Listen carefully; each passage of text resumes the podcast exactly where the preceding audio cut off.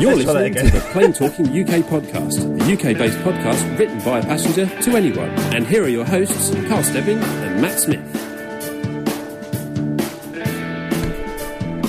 Well, hello, and welcome to episode number 73 of Oh, the Plain dear. Talking UK podcast. I'm Carl Stebbings, and with me is a very stressed Matt Smith. Yes, yes, indeed. Very stressed. It's all gone horribly wrong. Apologies. You can tell we're not used to doing it live, can't you? I tell it, it, it there's, I, I mean, the film Gremlins has got nothing on, on the troubles we've had Yes. today. Ironically, it's the cameras that haven't been causing us the problem. They've Really? been fine this time round. It's, uh, it's it's the bit that normally does the podcast that's been playing up. But anyway, never mind. Shall we stop staring at a graphic? Shall we let them know what we look yeah, like? let, let, let- make us live, make Oh, us live. right, okay, let's go with you Yeah. first. We might need to make some uh, adjustments to the camera. I've got a touchscreen monitor here, which is confusing me as well, so this should be fun. Ooh. Here we go. So there's Carlos. Look, do you want to just adjust, uh, just lift that camera up a little bit, please, Carl? Because all Oh. you can see is the top of your. I don't Oh. know. That might be all right actually. Up a bit. Up a bit. There we go. Uh, That's is that better? Oh, Uh, well, it's. Is that better? Uh, well, it, it'll do. It'll do. Yeah. and then we'll go to me. He says, "No, it's not working. Oh, this is this is not going to work, is it?" I have to say, I'm, I'm looking on, I'm looking on YouTube, Matt. I can't actually see us on there. That's a, that's the worrying thing. oh, really? Yes. Yeah. It might because it because it is like a minute behind. So don't um, Oh, okay. don't worry. It will hopefully appear. There we go. There's me. Oh, good. So you are actually there. I am indeed. And then finally, a wide shot. We'll try and be a little bit more professional as we get on. Once we get the show underway, everything will be hunky dory. Uh, so hopefully, you are watching us live on YouTube uh, Yes. if you're up for it. Obviously, the podcast will be available from the usual channels. Lots of things to share with you today. Uh, one of which is including the announcement and launch of our new website. Yes, we have. Well, sorry, we have. Matt, Matt has been uh, striving over the last week to uh, make us a wonderful new website, which he has done. He's managed, and it looks lovely. It really does. It does, it does. I'm very, really Yeah. pleased with it. You're going to have to tilt your camera down. You've Oh, moved it again. Have I moved it again? Sorry. We'll, we'll get this all ironed out eventually, I promise. But uh, yes, well, it, as you can see, it's going really smoothly. Um, that'll do. That's nice. Is that, Yes, is that yeah, that's okay? fine, yeah. Is that okay? okay. It's going really smoothly. We've got the so- wide shot there. Indeed. So, uh, yeah, we're going to break with tradition slightly. We're going to do com- our commercial segment uh, first of Yes. all. We're then going to do our RIAT interviews just so that we have a chance, because it is live today. Uh, so we've got a chance to have a cup of tea, uh, and uh, Mum can uh, get dinner on, obviously, because otherwise I should be eating late, and that really won't do. Uh, and then, of course, uh, it is. Uh, our, our military section as well, and then any shout outs um, along the way today, obviously, because it is live. And on that note, I know that uh, watching somewhere in a little place called Worlingham up the road, and it was his birthday. Um, It was my yesterday. birthday It- last week. It was your birthday last week, yes, I know, but you get lots of, um, you know, you get lots and lots of uh, shout outs and things anyway because you're a DJ and you can shout out to yourself. Uh, Okay. But uh, yesterday, a little chap by the name of Tris, bless him, he had a birthday party, and I know he's watching this morning. Uh, at home on his television, so uh, I'm just going to give you a little wave. Morning, morning, Tris, and uh, I hope you enjoyed your birthday party yesterday. I know uh, Daddy was making lots of noise with the speakers that he borrowed from Carlos, um, taking out most of the windows. But uh, seeing the pictures on Facebook, it looks like you had a really good time. So anyway, happy birthday, Tris. Oh, yes. Happy birthday, Tris. Hope you enjoyed the music, which Oh, I'm yes, sure yes, your yes. father supplied very well. He, he did, apart from the fact that it was only a two hour, two and a half hour party, and he prepared a five hour playlist. But Oh right, okay. was that was that an uh, eclectic playlist? I, I dare say, no, knowing with knowing the Rusted household, yes, yes, very much so. He he's also he's the guy that does our voices, by the way. On, Yes, on he the is, yeah, yeah, yeah. So, uh, so yes, all part of the fun. Anyway, Excellent. enough of all that. If you are watching live on YouTube, don't forget um, we have got um, uh, the, the, the, the chat up and running. So we want your messages coming in Yes, uh, do thick message and fast. Uh, but um, what's your name? Carlos. Carlos should hopefully get those. Yeah, we'll we'll mention uh, Mhm. right, uh, Philip Davis and Ray Davis. Um, Philip is uh, in Torquay, so uh, I, I hope it's as sunny in Torquay as it is here because it's very nice here today. yeah, absolutely, it is. Yeah, Rather bit, warm bit in warm here. in, yes, Bit warm in unfortunately. here. That's the joys of the conservatory studio. Yes. It's it's a tad warm in here. And really, Ma- Mash, Masha Gertz, I think I hope I pronounced your name right. Masha Gertz, I hope uh, I pronounced that right. Um, hello to you. You can't. You're unable to stay, but uh, um, they wish us a good show. Oh, so- that's very kind of them. Yes, Thank you okay. very much. So we're just gonna we're just going to uh, switch across. So you can you can just see in the background then that we are in the conservatory studio if you're watching on YouTube, Oh, and yes, you can we see a lovely vi- lovely shot of our garden and uh, and that. Yes, absolutely. It's uh, lovely outside. It is lovely outside. Right. Anyway, enough of all this chit chat. Let's uh, get down to what we're supposed to be doing, and Yes. that is our show. Yeah, so we have got loads of news stories for you this week. Uh, Mm. as uh, Matt said, we've got lots of interesting news, and we've also, like we said, we've got the third instalment Yes. of our interviews from RIAT 2015, Indeed, yeah. which is good. Uh, we've got some military news and just a few shout outs and stuff. And uh, yeah, that's going to be episode 73. So, we're going to start the show, as we do, each week with our rundown of the weekly news from around the world and the UK. So, if you're ready, Matt, Uh, absolutely not. I couldn't be less ready if I tried. let's go.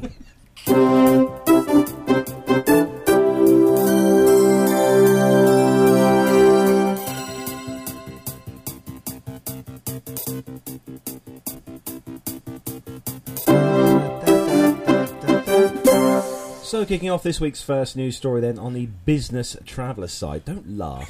I can't help it. I can see what they can't I know. That's- Okay. it's probably you. just as well. Otherwise, you'd be doing your hair the whole time if you could see the feed. To be fair. Yeah, okay.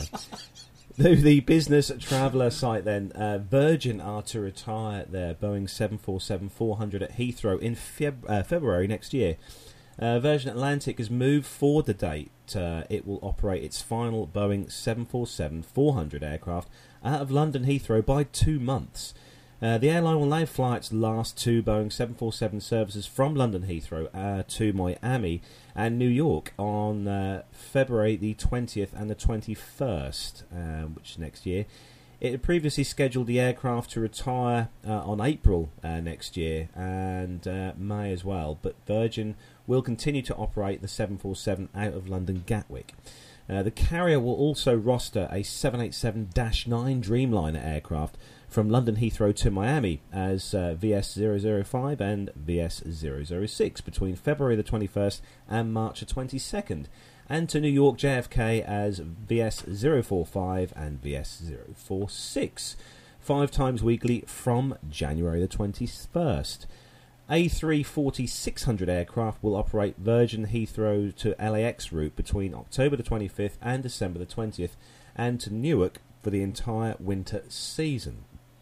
Now, this is uh, obviously part of uh, Virgin's plan to kind of uh, phase out gradually the um, the Boeing 747, which Mm. is which is unfortunate, I think, really, because it's a lovely aircraft, and um, you know it's a shame to see these birds sort of gradually being phased out. But obviously, they're going to keep flying these uh, to to Gatwick.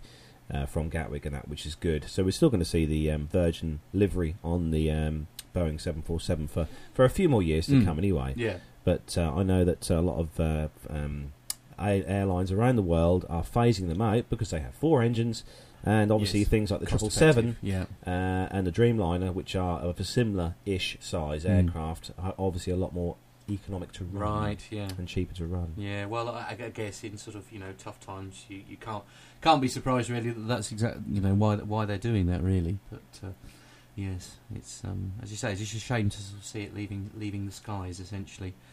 But um, yes, anyway, on to the next story, and uh, it's uh, we're definitely going to have to get somebody else to come and press the cameras. It's far too know, distracting. Anyway, leave that with me. I I know. So I should just stress uh, my phone's going nuts. Unfortunately, my phone is actually uh, stuck up on the wall, operating as the wide shot camera. So if you are sending me text messages when we play out the RIAT interviews, I will actually look at them. So apologies if you're sending messages and I'm not responding um, because I'm a bit busy. So send any messages to via the YouTube app so that Carlos can see them and then we can read them out. Anyway, on to the next story.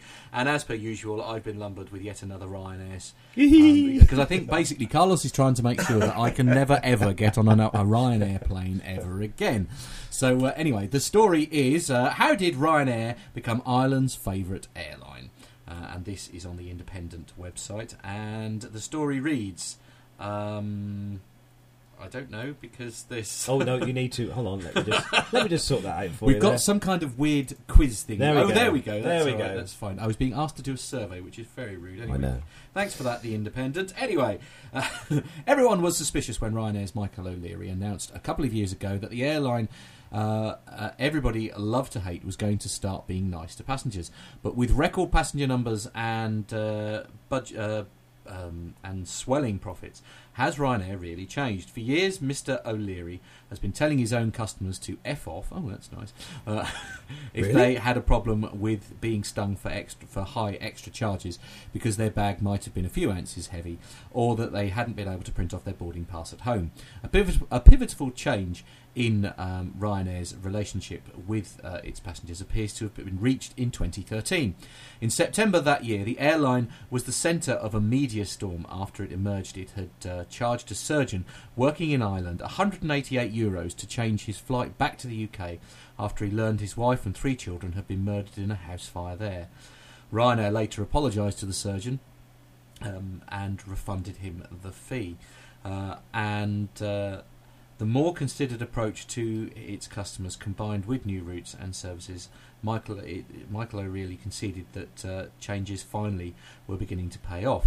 Last week, the airline revealed that it carried a record 10.1 million passengers in July. It's on track to carry 103 million in the 12 months to the end of next March. Mr. O'Leary has long boasted that Ryanair, not Aer Lingus, is now the real national carrier. Yet while Ryanair was carrying more passengers, many people still felt, and still frequently feel, that they were home once they stepped onto an Aer Lingus plane. With Ryanair, they often felt that they'd still got one earner- on onerous uh, journey ahead. But the outspoken airline chief and his staff are working to change that, and with Aer Lingus being bought by British Airways owner IAG, Ryanair will arguably have even greater claim to being the only true Irish national carrier.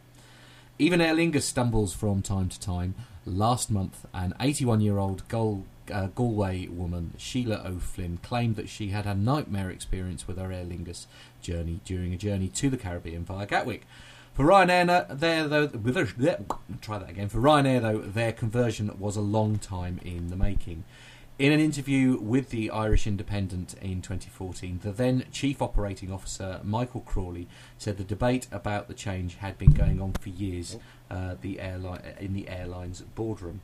My job is to sell all seats, so I was very concerned, he said. Um, they would have been a sense for people like myself and others who said, you know, we offer to do best, um, to do better if we have a different approach to customers. But on the other side, operations wanting a clean clinical operation. But the change did come.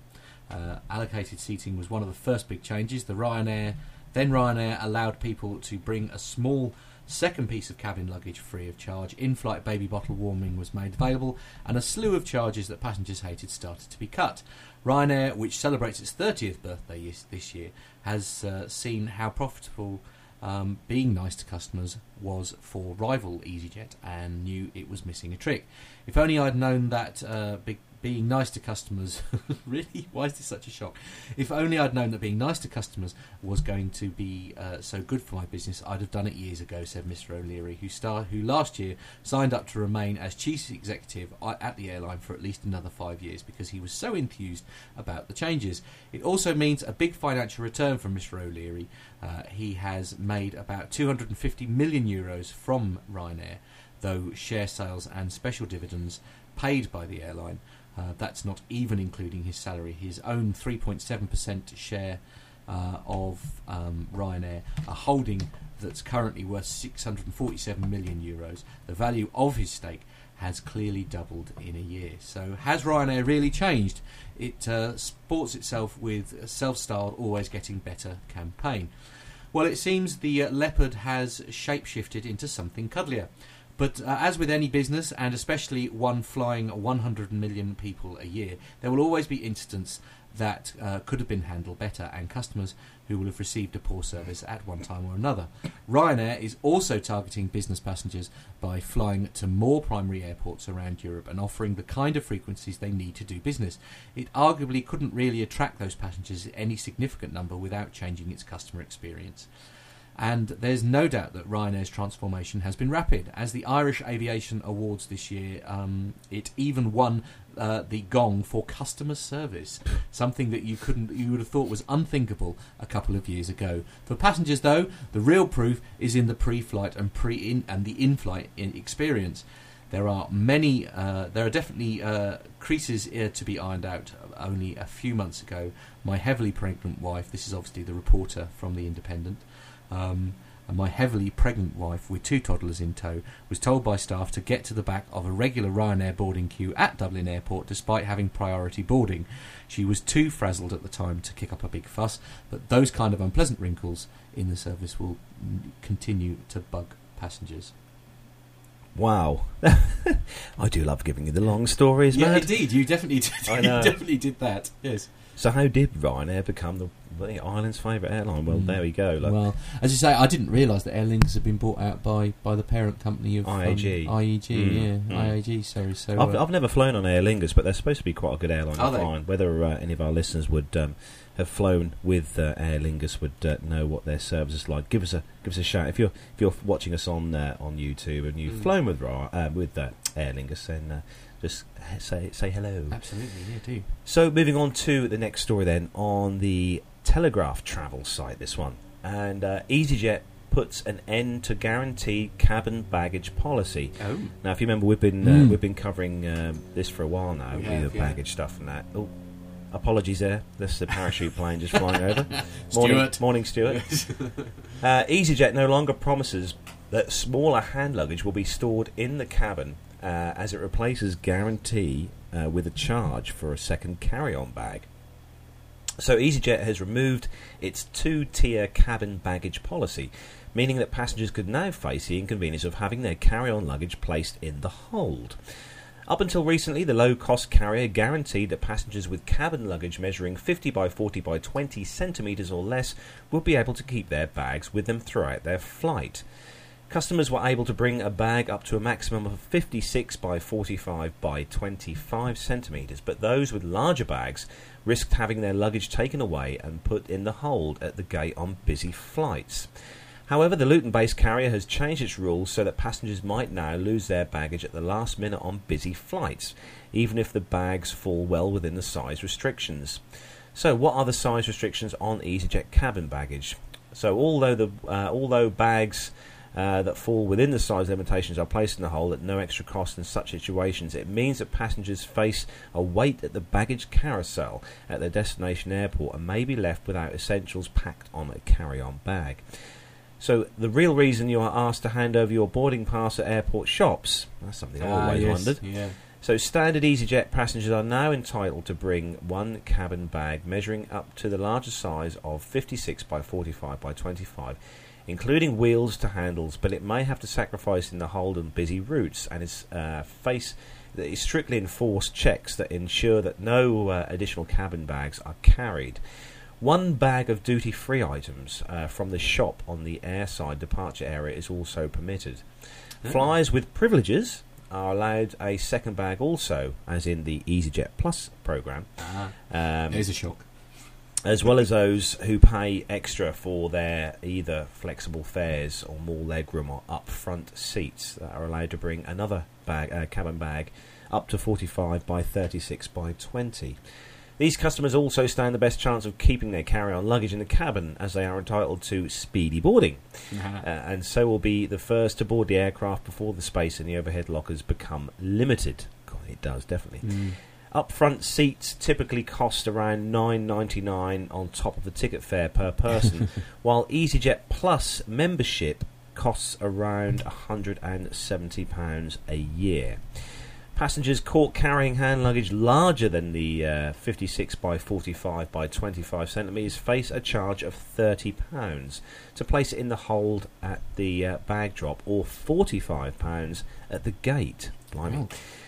So, what happens to lost luggage? Well, EasyJet's removal of its two tier policy may mean a standard passengers could feel better off flying with Ryanair, which allows customers to bring one standard piece of cabin baggage measuring 55 by 40 by 20 centimetres, as well as one smaller handbag or laptop case.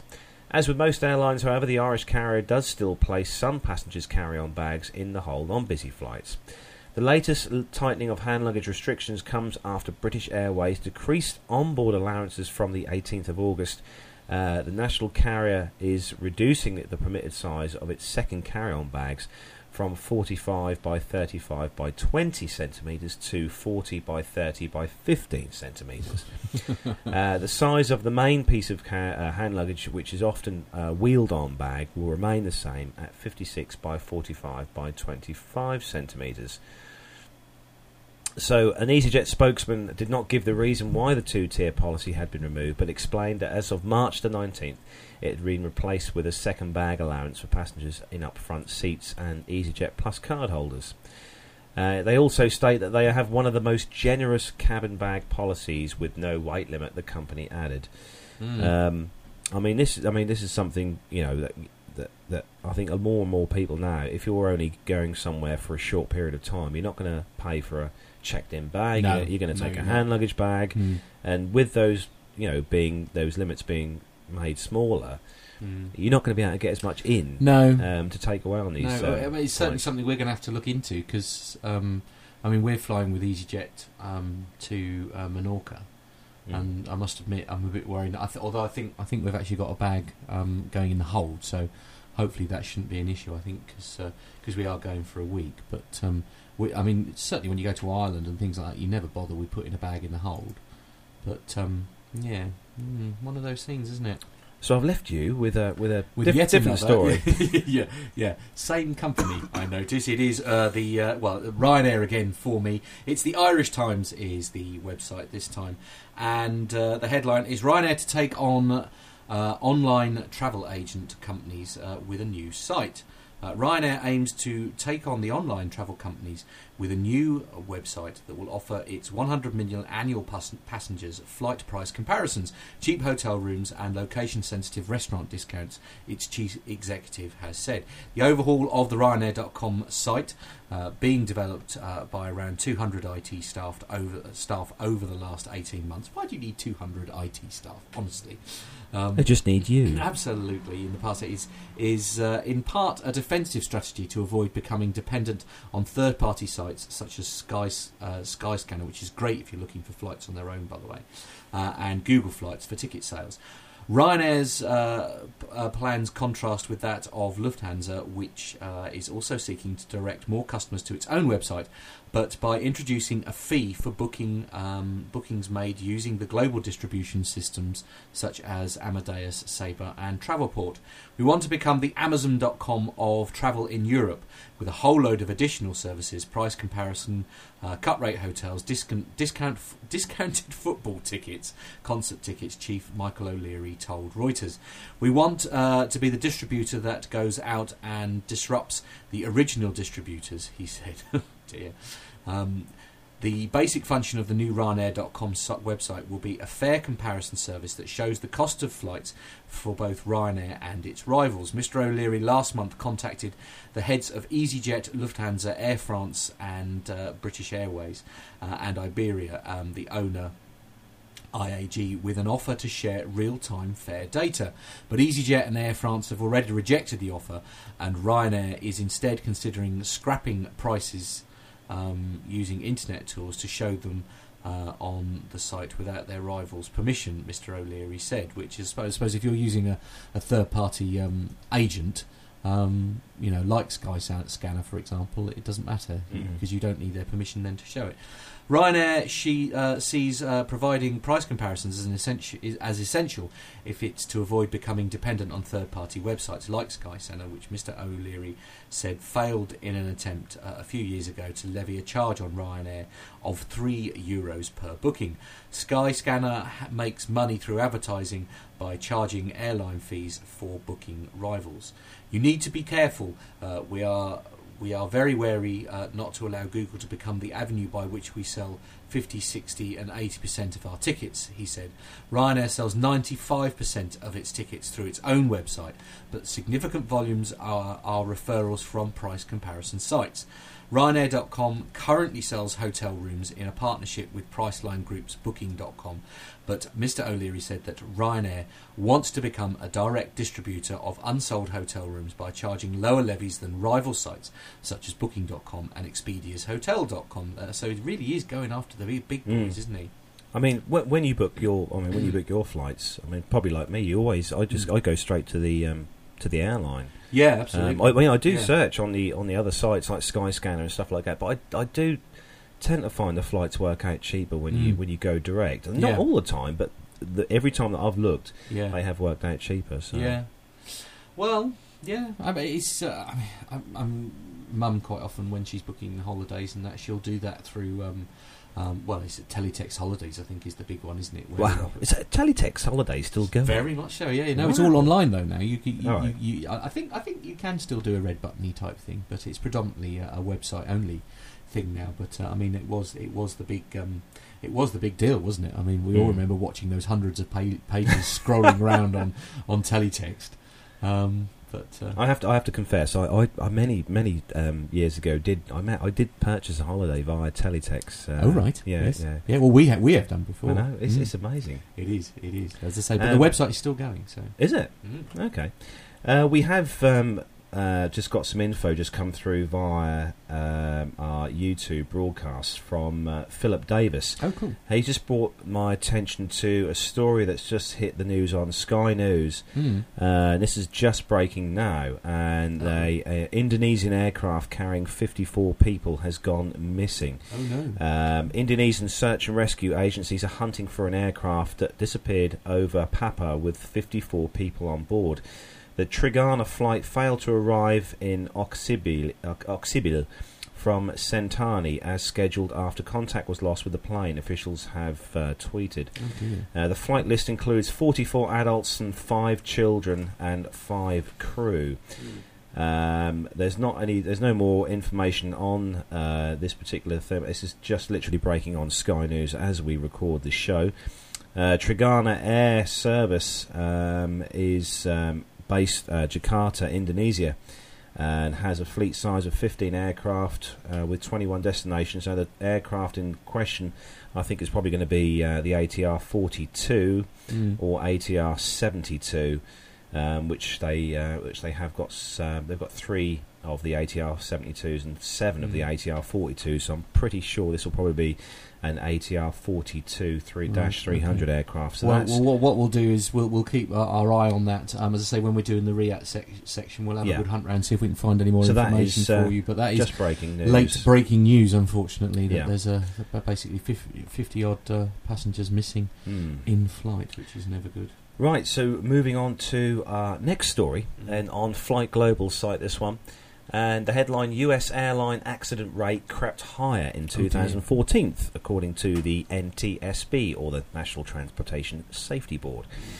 The rate of accidents involving flights operated by commercial US airlines inched hi- uh, slightly higher last year, though 2014 marked the fifth consecutive year that no passengers were killed on scheduled flights operated by US commercial airliners according to new data released by the National Transportation Safety Board, the NTSB.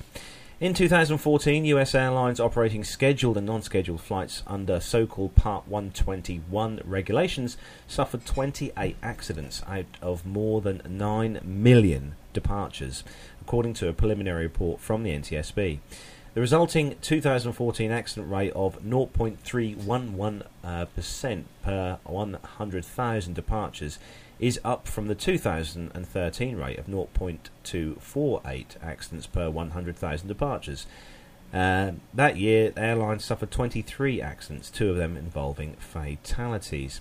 Still, in 2014, it was a year in which there were no accidents that the NTSB deemed major or even serious, meaning none resulted in fatalities to passengers or crew.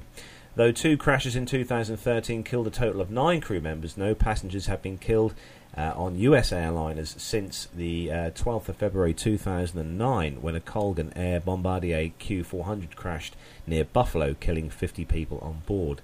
By comparison, the global airline uh, fatal accident rate in 2014 was one event per 2.38 million flights, according to figures released in January by Ascend. But 2014 had its share of accidents involving US carriers, including 13 that caused uh, injuries and 15 that substantially damaged the aircraft, uh, the NTSB reports. There were no complete hull losses among US carriers in the year, um, they reported. Among the most notable uh, of incidents was uh, the aborted takeoff in Philadelphia of uh, US Airways Flight 1702 on the 13th of March last year, Mhm. which reportedly injured at least one passenger. I think that's when they were um, coming over on the slides. Oh, Um, right, uh, shortly after becoming airborne, the pilots abandoned takeoff. The nose wheel hit the runway first and collapsed. Uh, passengers were evacuated after the aircraft came to a halt on the edge of the runway. Uh, despite that uptick, the uh, accident rate involving commuter carriers operated under Part 135 regulations declined 0.635 per 100,000 departures in 2014, down on a rate of 1.186 in 2013, data shows. Commuter carriers were involved in four accidents in 2014, none causing fatalities. By comparison, there were seven commuter accidents in 2013, two of them causing fatalities according to the NTSB. Likewise, the accident rate among on-demand Part 131, uh, 135 operators, uh, a category that includes air tours and medical flights, fell to 1.02 per 100,000 flight hours, down from 1.30 in 2013. So things are Mm. get, things are getting safe. I mean, things are Mm, still oh, yeah, safe. without doubt. yeah. Um, I mean, it crept up, uh, as it says there, crept up last year. These are survivable accidents. You know, these Mm. um, uh, are ones where you know the aircraft sort of kind of lands and and people have to get off quickly via emergency Yeah. exits, which is normally when the accidents happen. Yes. Um, um, you tend to find, I mean, some of the some of the evacuations, as I've seen online, are fairly uh, normal and standard. Mm. Um, you get the occasional ones where people want to get off first, and then there's, al- there's always always the ones where Mm. people want to grab their, their bags and Yeah. suitcases and handbags and uh, iPads and, and useless stuff before they get off. Yeah. Whilst the aircraft is starting to catch fire, they- they've got to get their bags off first.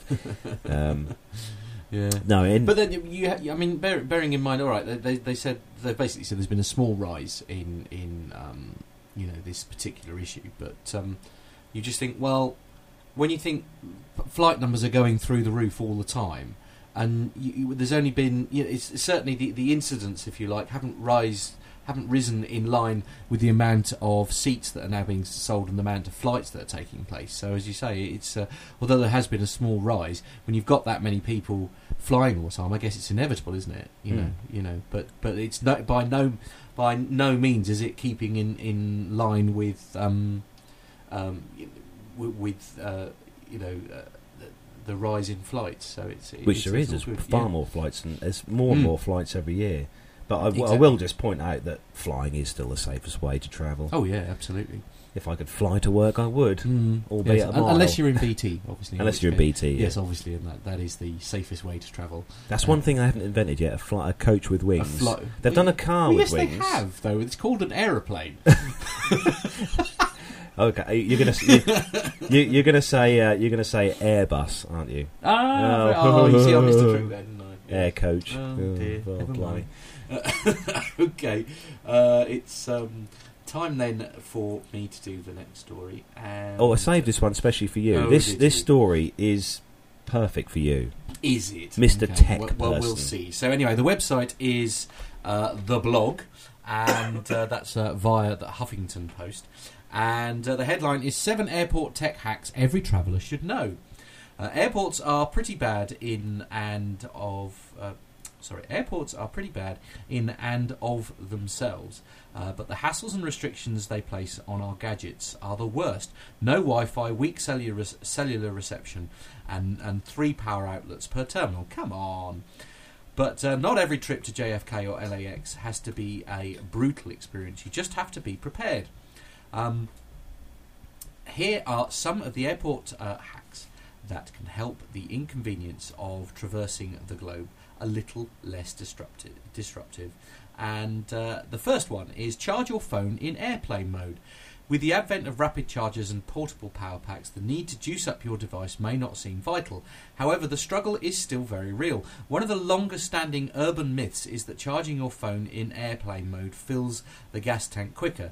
CNET recently published uh, a video confirming the theory. So that's interesting. Charge your phone, in, which makes sense because you have you, your Wi-Fi's off, your cellular connection and everything is all off. Therefore, you're not draining power. I heard- Wi-Fi, oh, Wi-Fi is the Wi- biggest killer. and Bluetooth. yeah, blo- yeah. So you Mm. turn off your Bluetooth Mm. and obviously put your phone in sleep mode so that the screen's not lit up, and it really should charge in, in no Yeah. time at all. Number two, use Google Voice to make calls and send texts. Reception at the airport is crap. There's no two ways about it. Uh, you know this all too well, but what most commuters don't know is that if they can still make calls and send texts without tapping into their data plan, uh, all you need is a Wi-Fi connection, along with Google Voice and Hangouts. Set up your voice phone number and communicate through there.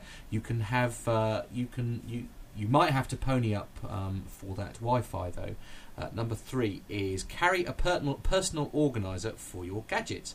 Organisation is the key to leading a stress-free life, and uh, as you're travelling through the airport. Uh, Sifting through cluttered carry ons, trying to find the end of your charging cord, uh, could not be on your list of concerns when moving from check in uh, to security. A gadget organizer like this is both stylish and useful in securing spots for cords, documents, styluses, and a tablet.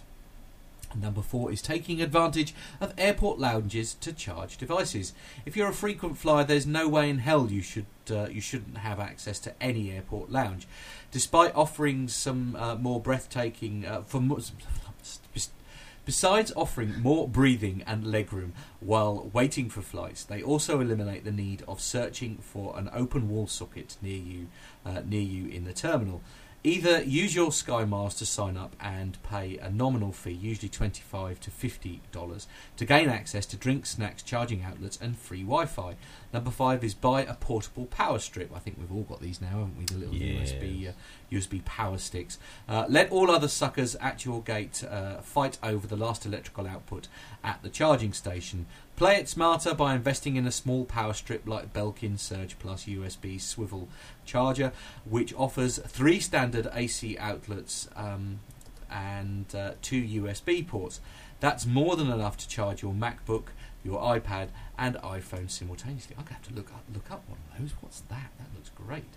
Um, but uh, as I say, I mean, well, until recently, EE were giving them out free to all their customers, weren't Mm. they? But not that Mm. there's a massive recall going on on on that, as it were. Number six is secure luggage with a digital tracker. Airports love to lose luggage. Rather than worrying about where your travel bag is being sent, put your faith in a tra- uh, in a luggage tracker like uh, Trakdot. I've never come across these. Uh, crush-proof and equipped with locked bags to deter theft. The little box can transmit locations via a quad-band GSM chip, letting flyers know exactly where their unmentionables are. Number seven is free Wi-Fi with Boingo Hack. Oh, hello. Boingo. Public wireless ac- uh, service offers numerous. Compl- I've seen this actually when I've been parked up on the embankment in London. Um, offers numerous complementary websites for things such as shopping, banking, and news. However, there is a trick that works. Sometimes, um, when you connect to the Wi-Fi network and click the good stuff, not get online now. Uh, next, choose one of the free sites offered and open a new tab. If all goes well, you'll have tricked the paywall, and now you'll have unfettered access. I'm so trying that. Uh, just know it isn't always guaranteed to work. Well, that's just no fun, is it? So there we are. Seven recommended hacks to ease your travel through the airport.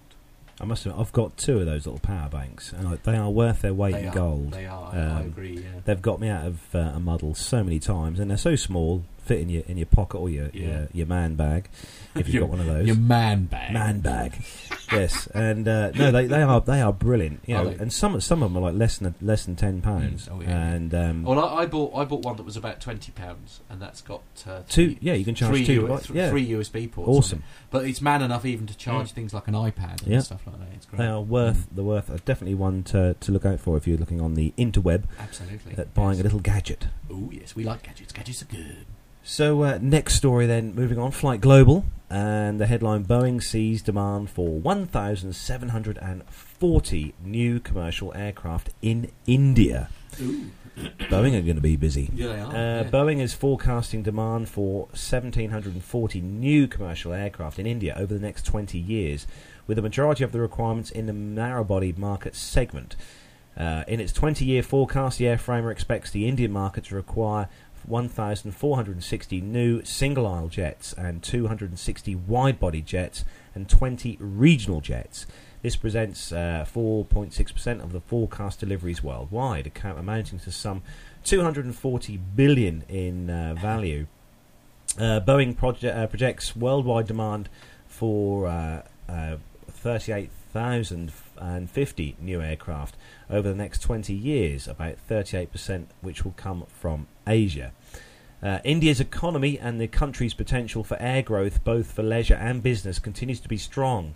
And we remain confident in the Indian commercial aerospace market, says Dinesh Keskar, Senior Vice President of Asia Pacific and India pronounced. Sales at Boeing Commercial Airplanes.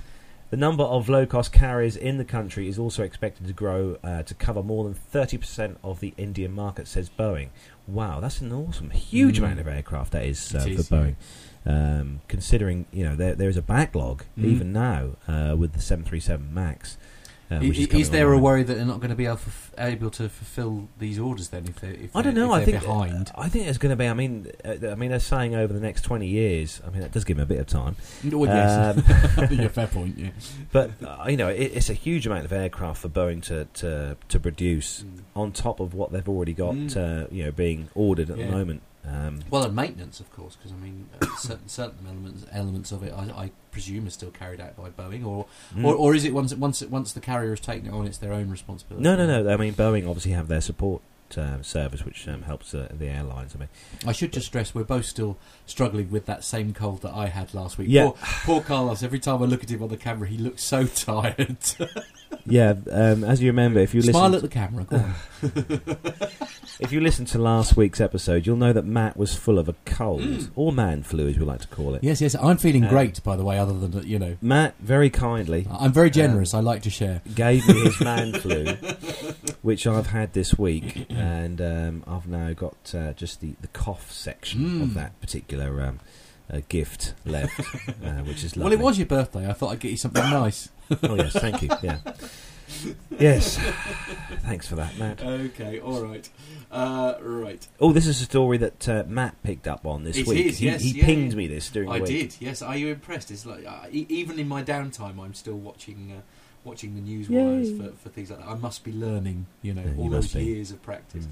So uh, yes, it is on the BBC News website, and the headline is Orkney jet lightning strike on Guernsey to Gatwick. Re- Is it or or Orig Origny? How do I pronounce that? Or. Origny. Spelled A U R I G N Y. Anyone Oh, listening, dear. anyone who's watching live, please uh, just make sure that I say that correctly. Anyway, so we'll, we'll say or or Orkney. We'll say Orkney jet lightning strike on Guernsey to Gatwick route. A plane flying from Guernsey was struck by lightning as it approached Gatwick Airport. Um, the jet, an Embraer 195, was caught in a thunderstorm on Thursday at around 11:15 British summertime Ouch. but was able to land normally and no one was injured. The, the airline uh, did not say how many passengers were on board. The plane was grounded while engineers inspected damage to the rear of the upper tail, but uh, the airline said that it would return to service for the seven o'clock flight. So damage was obviously very minimal.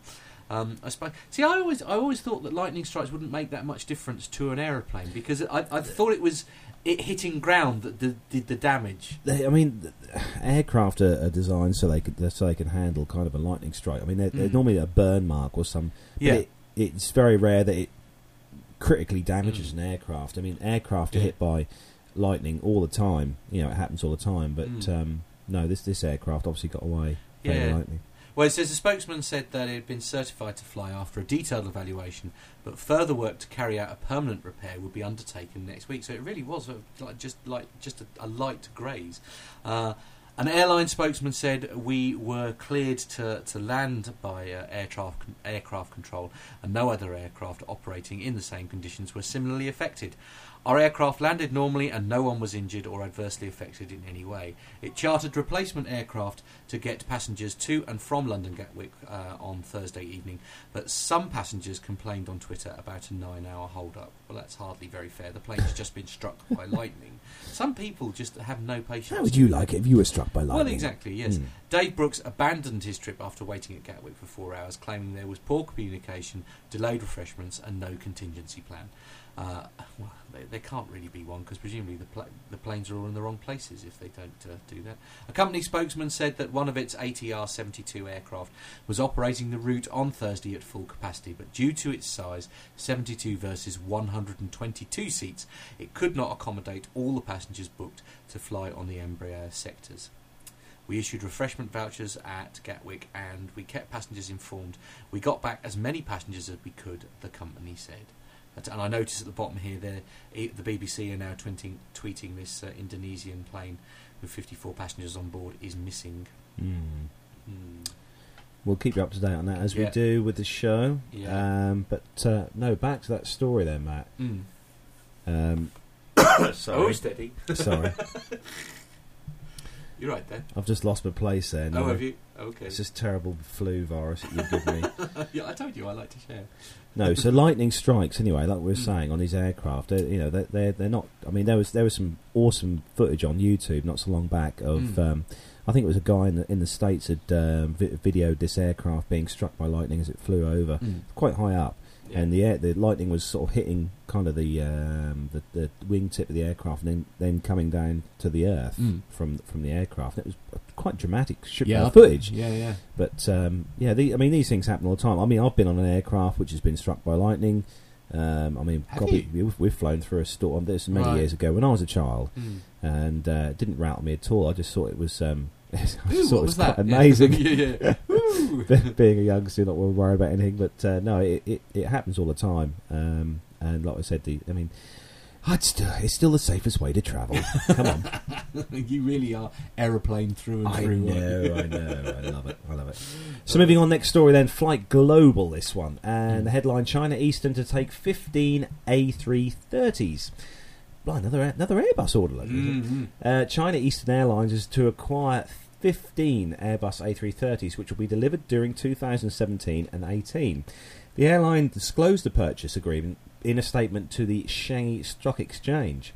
China Eastern has not indicated an engine selection for the aircraft, although its current A330 200s and 300s are fitted with Rolls-Royce Trent 700s. Good. British engine.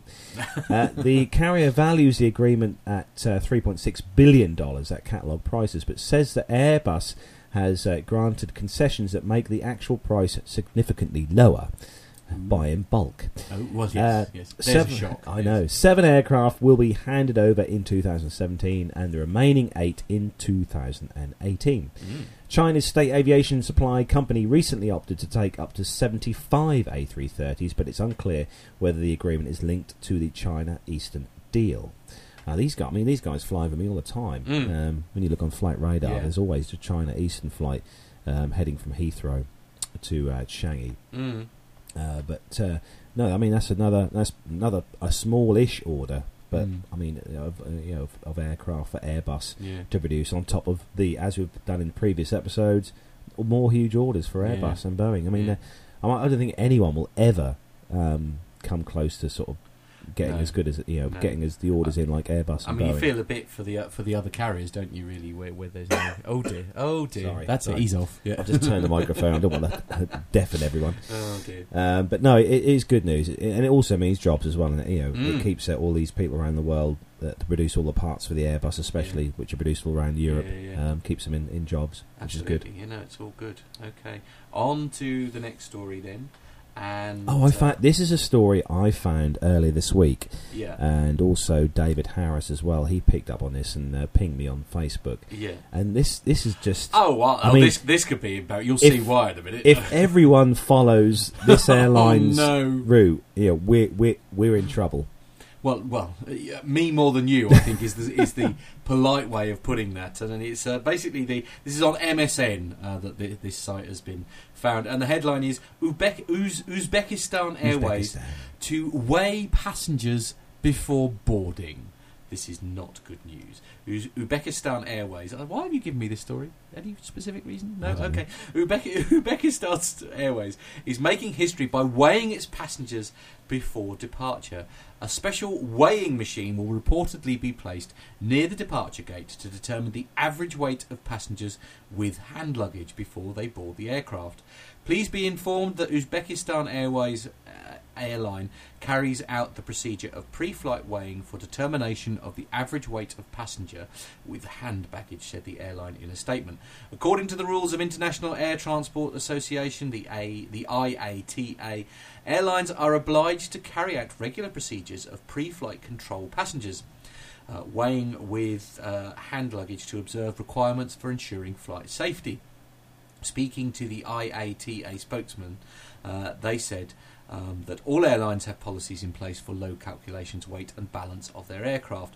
These policies, in turn, are subject to the rules and regulations of their national aviator, a- aviation regulator. The authority, however, stated no mandatory pre-flight, pre-flight passenger weighing policy as claimed by the Uba- Uzbek, Uzbekistan. That's a really horrible- Uzbekistan. Uzbekistan Airways. I just keep having pictures of Borat come coming every time I see it. Um, meanwhile, the airline has assured passengers that the weighing records will be remained f- fully confidential. Uh, it is yet to be clarified if there is an individual pal- passenger weight limit on the airline and what measures will be taken if the weight of the passenger and their carry-on exceeds the maximum allowed weight. Perhaps an overweight passenger charge will soon apply. Well, this is not good news. there's no way.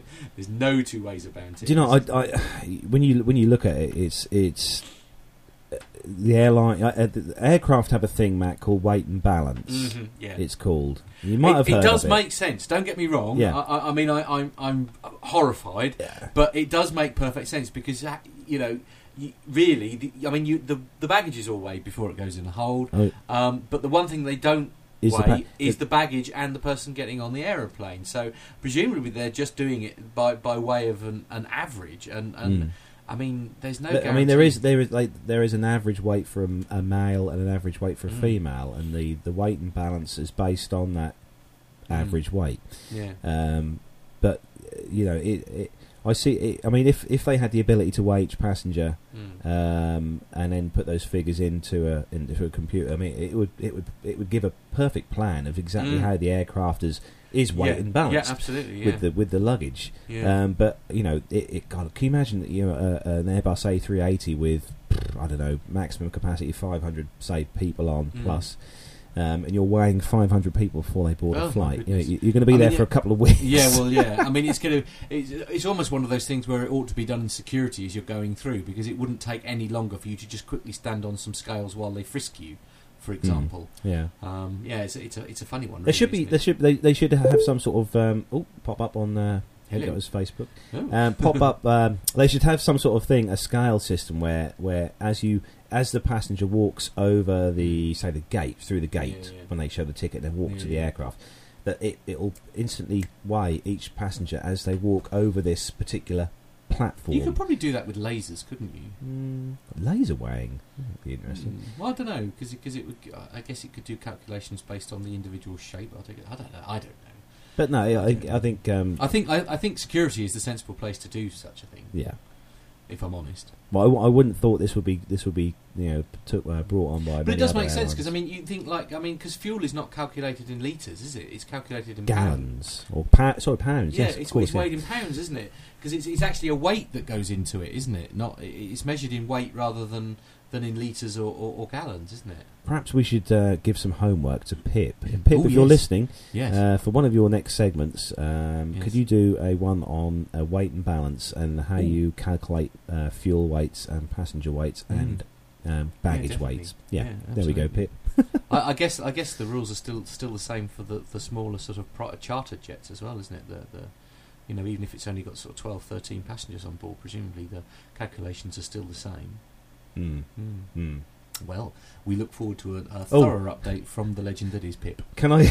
Can I Uh-oh. just? Uh oh, have we got some feedback? You're not going to believe this. All right, okay. Fair enough.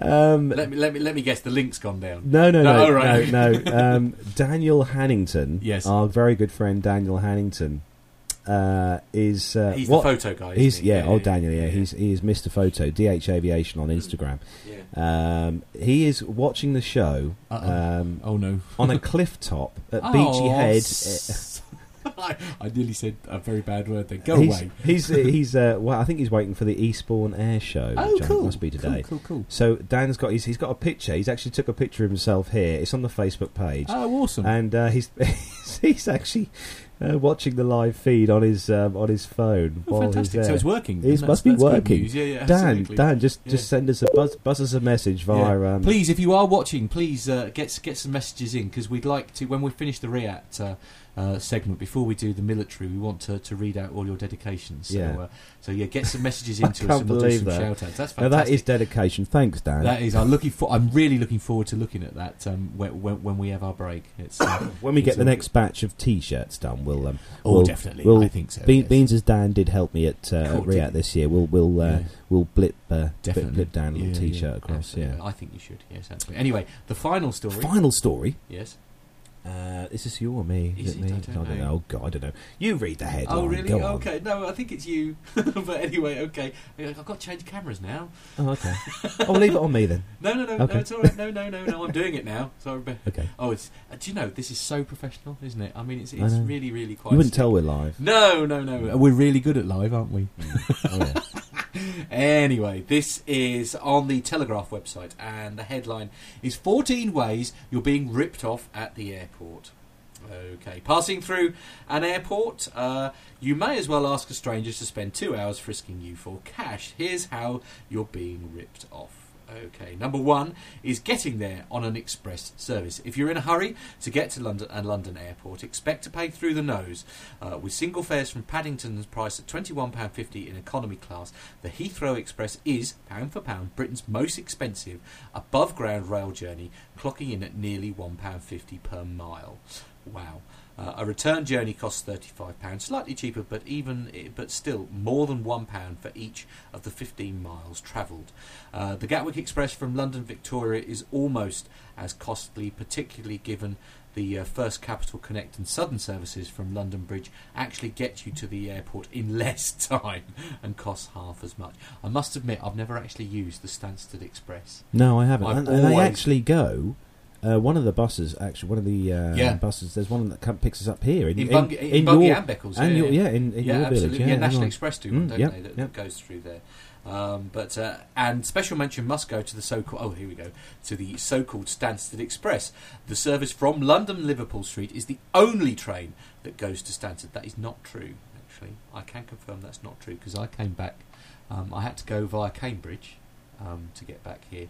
To get back here, but you can go from Cambridge to Liverpool Street. David. Harris would know about that because he is, uh, as well as being Mr. Plane Man, Yes. he is Mr. Train Man. Absolutely, but well, I, no, I know, I know that's not true because it Mm. isn't. It might be the only one that goes direct, as I say, but you can actually catch a train from from Cambridge that, that one of the services stops at Stansted. So uh, so that's not true.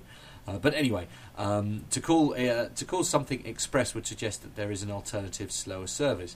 Uh, this isn't the case for Stansted Express. It's just a train to Stansted.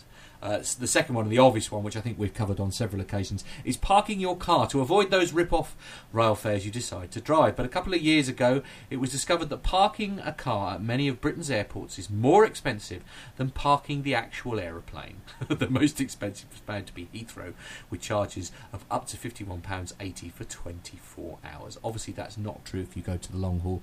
And I know Mum's got a very, very good deal on the, I think we've mentioned it before, where you do the valet parking, um, the sort of pick up and go type um, thing. And uh, that actually worked out to be cheaper this time round than using the long haul, uh, long, the long stay.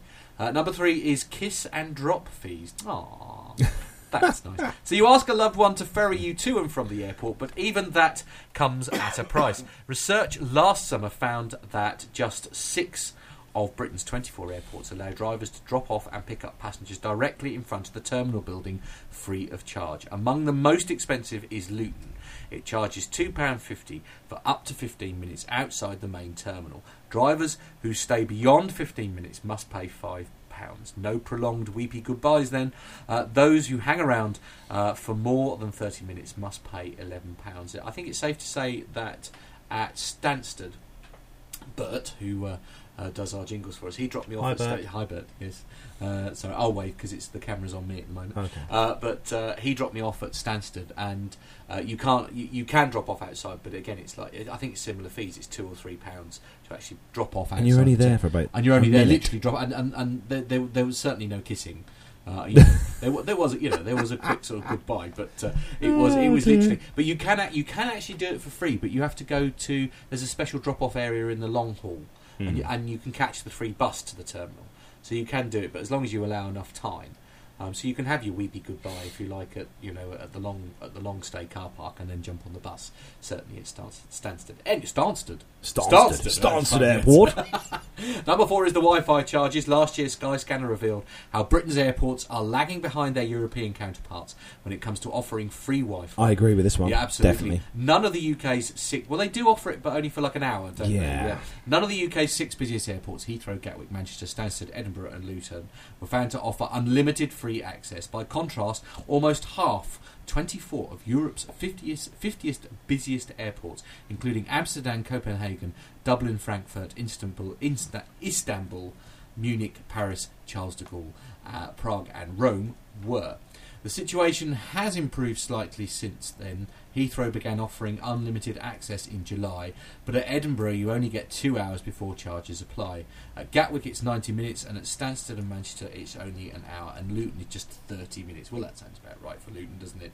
Um, number five, the £1 fag fee. Back in 2011, Belfast International Airport introduced a £1 charge for passengers wishing to access the dedicated smoking area, angering flyers in a need of a pre-flight cigarette. That I, well, I didn't know that. Uh, charges for plastic bags. Remember to pack a clear plastic bag for your toiletries next time you go heading to Luton Airport. Ah, yes, no, you, you can only get them from the vending machines at Luton, can't Hmm. you? Uh, it uh, persists in charging passengers £1 to obtain uh, one from a vending machine at security, despite almost every other airport offering them free of charge. Now, I'm kind of with them on that one, actually, because if you haven't been prepared enough, I know. We say this every time, Matt. If you're if you're not. Prepared for all, you know, God, for for, Yeah. for pe- most people fly Yeah.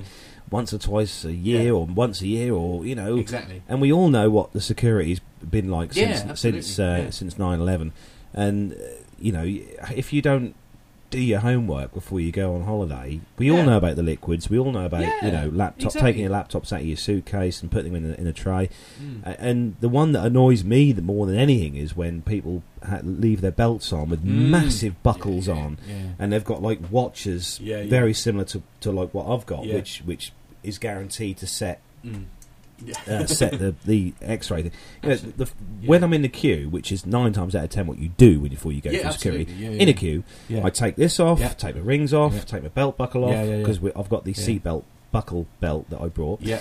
and um, I take all that off, stick them in my suitcase, along with my change, my mobile phone, Mm. and I walk through the door. No beep beep beeps. No, exactly. I, I mean, I, I, I've been having a problem where because the shoes that I quite often wear when I fly through, and there's Steelies. Uh, well, no, no, uh, they're often my trainers, but uh, at work there are little sharp metal bits that I have been Oh, right, accidentally okay. picking up when I've been walking through the workshop, uh, and so I've actually started taking them off. Uh, when I, think, I think in fact, actually, they ask you to now, don't they? Because I don't think I've, I've been alone when that's been going on. But as you say, it's, uh, I'm sorry, I, I'm with them. I'm with, I'm with Luton Airport on that one. It's like because if the bag is split and you want to change the bag, then you don't mind paying a pound. But if you're lazy or you stupid or lazy, then I, I don't blame them for charging you a pound for that said privilege, Mm. frankly. Anyway, uh, number seven on on, on said um, uh, yeah number seven on said uh, chart is uh, costly food and drink. The liquid uh, rule also means passengers must purchase water and other drinks after they've passed through security. Very few airports have installed drinking fountains despite calls from MPs, and in those that have, they are very hard to find. The price of mineral water is truly staggering, with one US retailer re- uh, recently slated for charging $5, that's around about £3.20, for a 12 ounce. So that's only a 340 millilitre bottle. blimey. Uh, food can be equally costly. Uh, number eight is mini toiletries, yet another way that retailers have cashed in on heightened airport security post 9 11. Uh, those tiny toiletries might beat the 100 ml uh, liquids rule, but they cost a small fortune. Uh, a couple of years ago, the price comparison website um, travelsupermarket.com found that travel-sized toiletries cost up to 750% more. Uh, for example, a 150 ml can of deodorant, which, um, hang on a minute, would surely be over the 100 limit, but anyway, uh, was found to be available on the on the high street for just a pound. But a 30 oh I see yes, but a 35 35 mil. mil travel sized version costs 199 from WH Smith's airport branches, around 750 percent more expensive than the other. Uh, item, but then again, I'm sorry, it's back to the same story. And I'll Why are you- buying it from Boots before you go? I mean, Exactly. Keep my like- wife in business. Very Um, much so. Yes, I have to. I have to say. I have to say, when uh, yes, Gemma works for yes, Boots. she does. Um, yes, yeah. I have to say that every I, and I, I, I say this, Matt. Every Uh, time we fly, Other quality retailers, of Yes, course, they are. not available. but Boots is Yeah. best. Um, every time we fly to Malta, when we go in in Yeah. Octo- uh, Yeah, yeah. September this year, end of September, because I'm flying out for the air show. Yes, Um, yes, yes. We we- did cover that in Yes, I know. Yes, Um, Gemma. When, when we go when we travel there, we we don't take any toiletries at all apart from sun Right. cream because near I mean there's not many countries in Europe now that don't have a Aldi or a Lidl's. True, true. Other yeah. shops are obviously available, Of course, yes. but you can go in these shops and you can when you when you get to your destination, you can go in and purchase shampoo, shower Mm, gels, yeah. You know, The minute you get the other cheaper, side, yeah, uh, cheaper than what yeah. they are in the uh, in the UK. Mm. And obviously, if you're there for a week and you're showering regularly, Yeah, and w- w- one would bathing your hair, yes. um, you know, you're going to use these, and it's uh, you know, rather than take them home, you Very just leave so. them there. You certainly do. You certainly The cleaners do. appreciate it. Well, I bet. I bet they do. Uh, number nine is currency exchange. Ooh. Research by the Post Office last year found that 1.6 million Britons still persist in buying their holiday money at the airport each year, despite the notoriously bad exchange rates on offer. Each lost out on an average of £12.56 by doing so. Again, why are people. Oh, anyway, 10 excess baggage fees, which I know we've covered, covered loads of times before.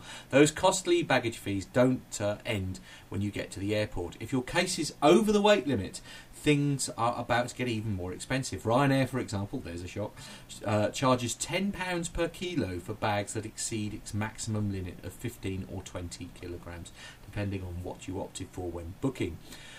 British Airways charges uh, a flat fee of, fee of £65 for all bags over its 23 kilogram limit. Virgin charges 40 uh, number 11 is boarding pass reissue fee. Uh, forgot about your boarding pass? Ryanair will print that out, that piece of paper out for you at the airport at a cost of £15. But surely most people, like we do, tend to do it on their app now, surely, rather than having. That's one thing. So I'm- you've always got it with you. I, I need to download that EasyJet app. Mm, absolutely, strongly recommended. Number 12, air passenger duty. George Osborne has finally started addressing the issues of passenger air duty, cutting the amount paid on long haul flights in April. But each time a family of four boards a flight in the UK, they are still handing over between 52 and 284 pounds Oh, to that the all? government. No country in Europe charges passengers so so much for the privilege of boarding an aeroplane. well done. Uh, 13. Airport development fees and passenger service charges. On top of landing, security, and ground handling charges, Norwich Airport, oh dear, Norwich Airport since 2007 has levied an airport development fee of £10 per passengers paid by the airline passed on to the passenger. Blackpool, Newquay, and Durham uh, Tees Valley all make similar charges. Heathrow has what it calls a passenger service charge. It rose to £24.55 pence in 2013, so it could, in Heathrow's words, attract passengers from other airports. Attract? I don't get that. Why would you? It's like. Oh, never mind. Anyway, these airports seem to believe that they have a right to dip their hands into our pockets whenever they feel short of money, said Nick Trend, Telegraph uh, Travels consumer editor at the time.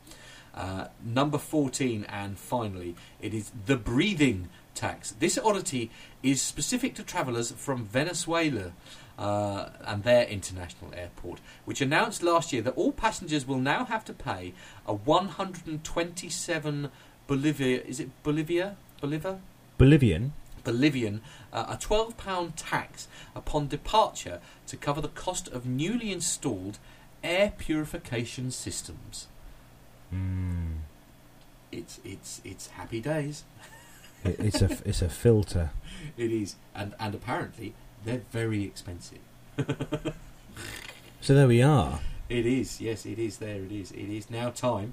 Um, hopefully, Carl can get the details up on his phone of who is featuring. Oh. But it is time for our RIAT 2015, and it's our penultimate um, section of um, interviews. Yeah, our third. Was it our third or It's fourth? our fourth, Or fourth yes. batch. We've got five in all, which we will put on the website separately when when when we've we've put them all out. But um, yes, we have uh, our fourth instalment of our little trip to RIAT 2015, and in today's podcast are. Uh, we have uh, our interview we done with Phil Cavey, and also we've got the uh, little chat that we had with uh, Matty Fab, Matt Ah, Fabricus. yes, yes, yes, yes, yes. And that was a laugh. That was. there's also the interview that um, was was well, well. You, kind you of- got kind a little gooey, didn't you? I got- I. He, he got a little bit starstruck, which Carlos never does. I, I should stress. He never gets. there's a wasp near your ear. Is there? Um, yeah, so we've got also got the interview that uh, that I was um, uh, told about that she was there by Daniel Hannington, Mm. and he sort of gave me the heads up, and that's the one with Tracey Curtis Yeah. Taylor. good interview. Um, that was as a really good interview. She is such an amazing woman. So generous um, with her time. Yeah, she was very generous with her Mm. time. Um, and yeah, we've got that interview from that coming up right now. Aviation Media has l- No, let's try let's try this one instead. That's better.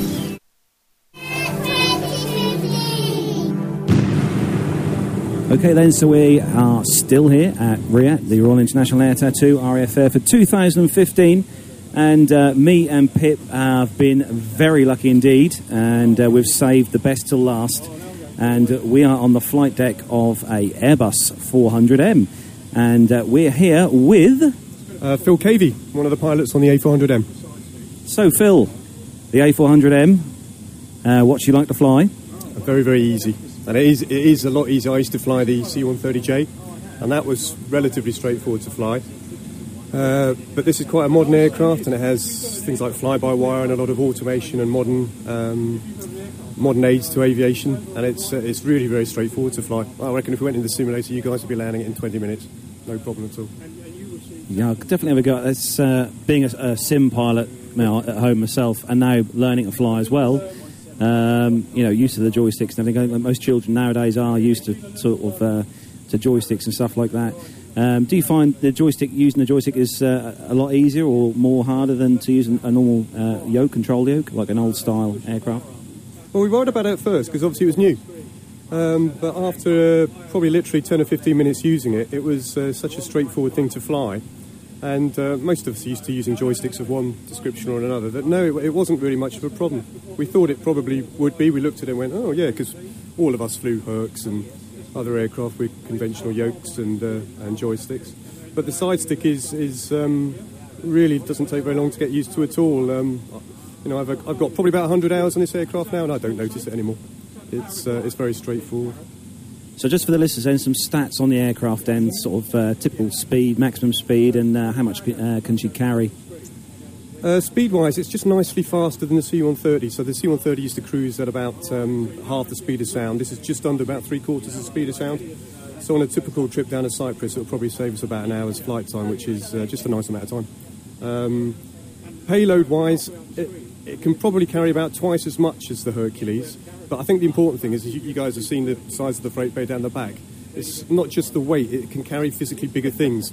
So all of the uh, the latest army vehicles and things that are you know much bigger um, than traditional vehicles, got extra armour, way more, fit on the back of these where they probably wouldn't fit on the Hercules. So it can fit bigger things and carry yes, it can carry extra weight as well. As we were saying downstairs, whilst this is a, a military transport aircraft, at heart, the, the, the system, the logic behind there is standard Airbus uh, control logic. Uh, I'm assuming it has all the same alpha floor protection and all the rest of it that you'll find in your standard EasyJet Airbus A319. Yeah, we've, um, we've we've shown a few Airbus guys around the cockpit over the weekend, and anybody who's flown another Airbus type is pretty much instantly recognises what we've got. The actual cockpit, I think, is very similar to an A380. It's got a few extra military bolt-ons. I know not all, all Airbus aircraft have a head-up display like ours, but most of the guys who've flown things like A320, A340, it's, it's a similar Airbus method of doing business, and they, they, look at the cockpit and go, "Yeah, okay, I'm, I'm, I understand this and I recognise it. It's uh, it's fairly recognisable. Yeah, you're absolutely right." Uh, just looking around, I can see you've got some very nice extra gadgets here. So you've got the heads-up display. I, I don't know if you're allowed to talk about this stuff down here, Yeah, but I yeah, can see you've yeah. got a, an EVS. This is a, a enhanced vision system. Is that what it stands for? Yeah, enhanced vision system, which is yeah, it's basically forward-looking infrared. Um, uh, we've not used it much in anger yet, but we've we've had had some time on it. It, it looks really useful, actually. It looks. It's, for? I mean, is that purely just for um, for lower visibility approach, or does it have some sort of tactical use? Well, it enables you effectively to see the, the terrain, the surroundings around you, whether it's at night, IMC. Um, now, our standard way of doing that kind of flying is on night vision goggles, so it won't replace that, um, but it'll it certainly help. Uh, I mean, with the, you've got the infrared cameras on the front of the aircraft, and we've seen today. You know, we've had um, we've had it up and operating just on the ground, and you can actually see a fairly good image of what's in front of the aircraft. And even if you put um, something like a piece of cardboard behind a head-up display, the image is still projected on it. So as you're flying along, still looking out, even though you know it may be dark outside, you can see what's in front of the aircraft. So it won't replace it won't replace things like night vision goggles and things like that when we when we're flying that sort of mission. But it'll, it'll add extra. It'll give us extra tools in the box. I've heard pilots before talking about when when they've uh, first gone to the heads-up displays, they found it quite a distraction something to get used to. But after a while, they find it something they can't live without. It's kind of like electric windows in your car. Once you've had it, you can't possibly not have it. Do you Yeah, that's that very way? true. Yeah, we all feel that way. Well, initially, it's uh, because it's new. You sit there and you go, "Oh my!" You know, we're all trained on conventional aircraft. Certainly, people my age, conventional aircraft with conven- conventional instruments. And when you first look at the HUD, it's got a lot of information in it, often more than you actually need for that particular stage of flight. But as soon as you uh, as soon as you get used to it, you can't go back the other way. We do train the other way, just in case obviously that head-up display fails. But it's it's a very very easy thing to fly on. And, um, and because of the scale of it as well, it's very, very easy to fly accurately. Because any small errors, um, uh, because of the scale it's projected on, small errors look quite big when you're looking for a head-up display. So you find yourself flying much more accurately. You know, five knots off speed in a head-up display looks enormous, and if you're slightly off attitude in a head-up display, it, it's really, really obvious. So it's very easy to fly fly accurately. Can I ask you, uh, six weeks ago or maybe two months ago, we had this uh, A400 crash down in Seville, which I think has been attributed to some software issues with the fuel control unit. Yeah. What, um, do you have any more information, or has that had any effect on the way you're operating the aircraft? Well, I think uh, I think most of the information is, is out in the general domain now, and it, it was effectively uh, an absence of some engine data post the software download. And so once the aircraft um, got airborne, it effectively was looking for some data that wasn't there because of a corrupt data download, uh, which caused some implications in terms of the power that the, the crew were able to um, get from the engines.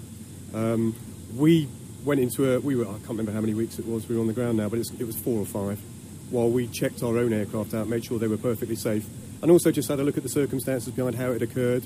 Um, and, and there was a, a very rigorous process to make sure that all the aircraft were, you know, safe before we got onto them. And we were quite interested, obviously, to make sure they were, uh, you know, thoroughly checked over before we started flying again. That happened, uh, and you know, it, uh, hopefully lessons have been learned from that, and um, we have added extra checks to ours before we go flying each time to, you know, prevent any similar reoccurrence occurring. Sure, but it seems that was just a problem affecting that one particular airframe.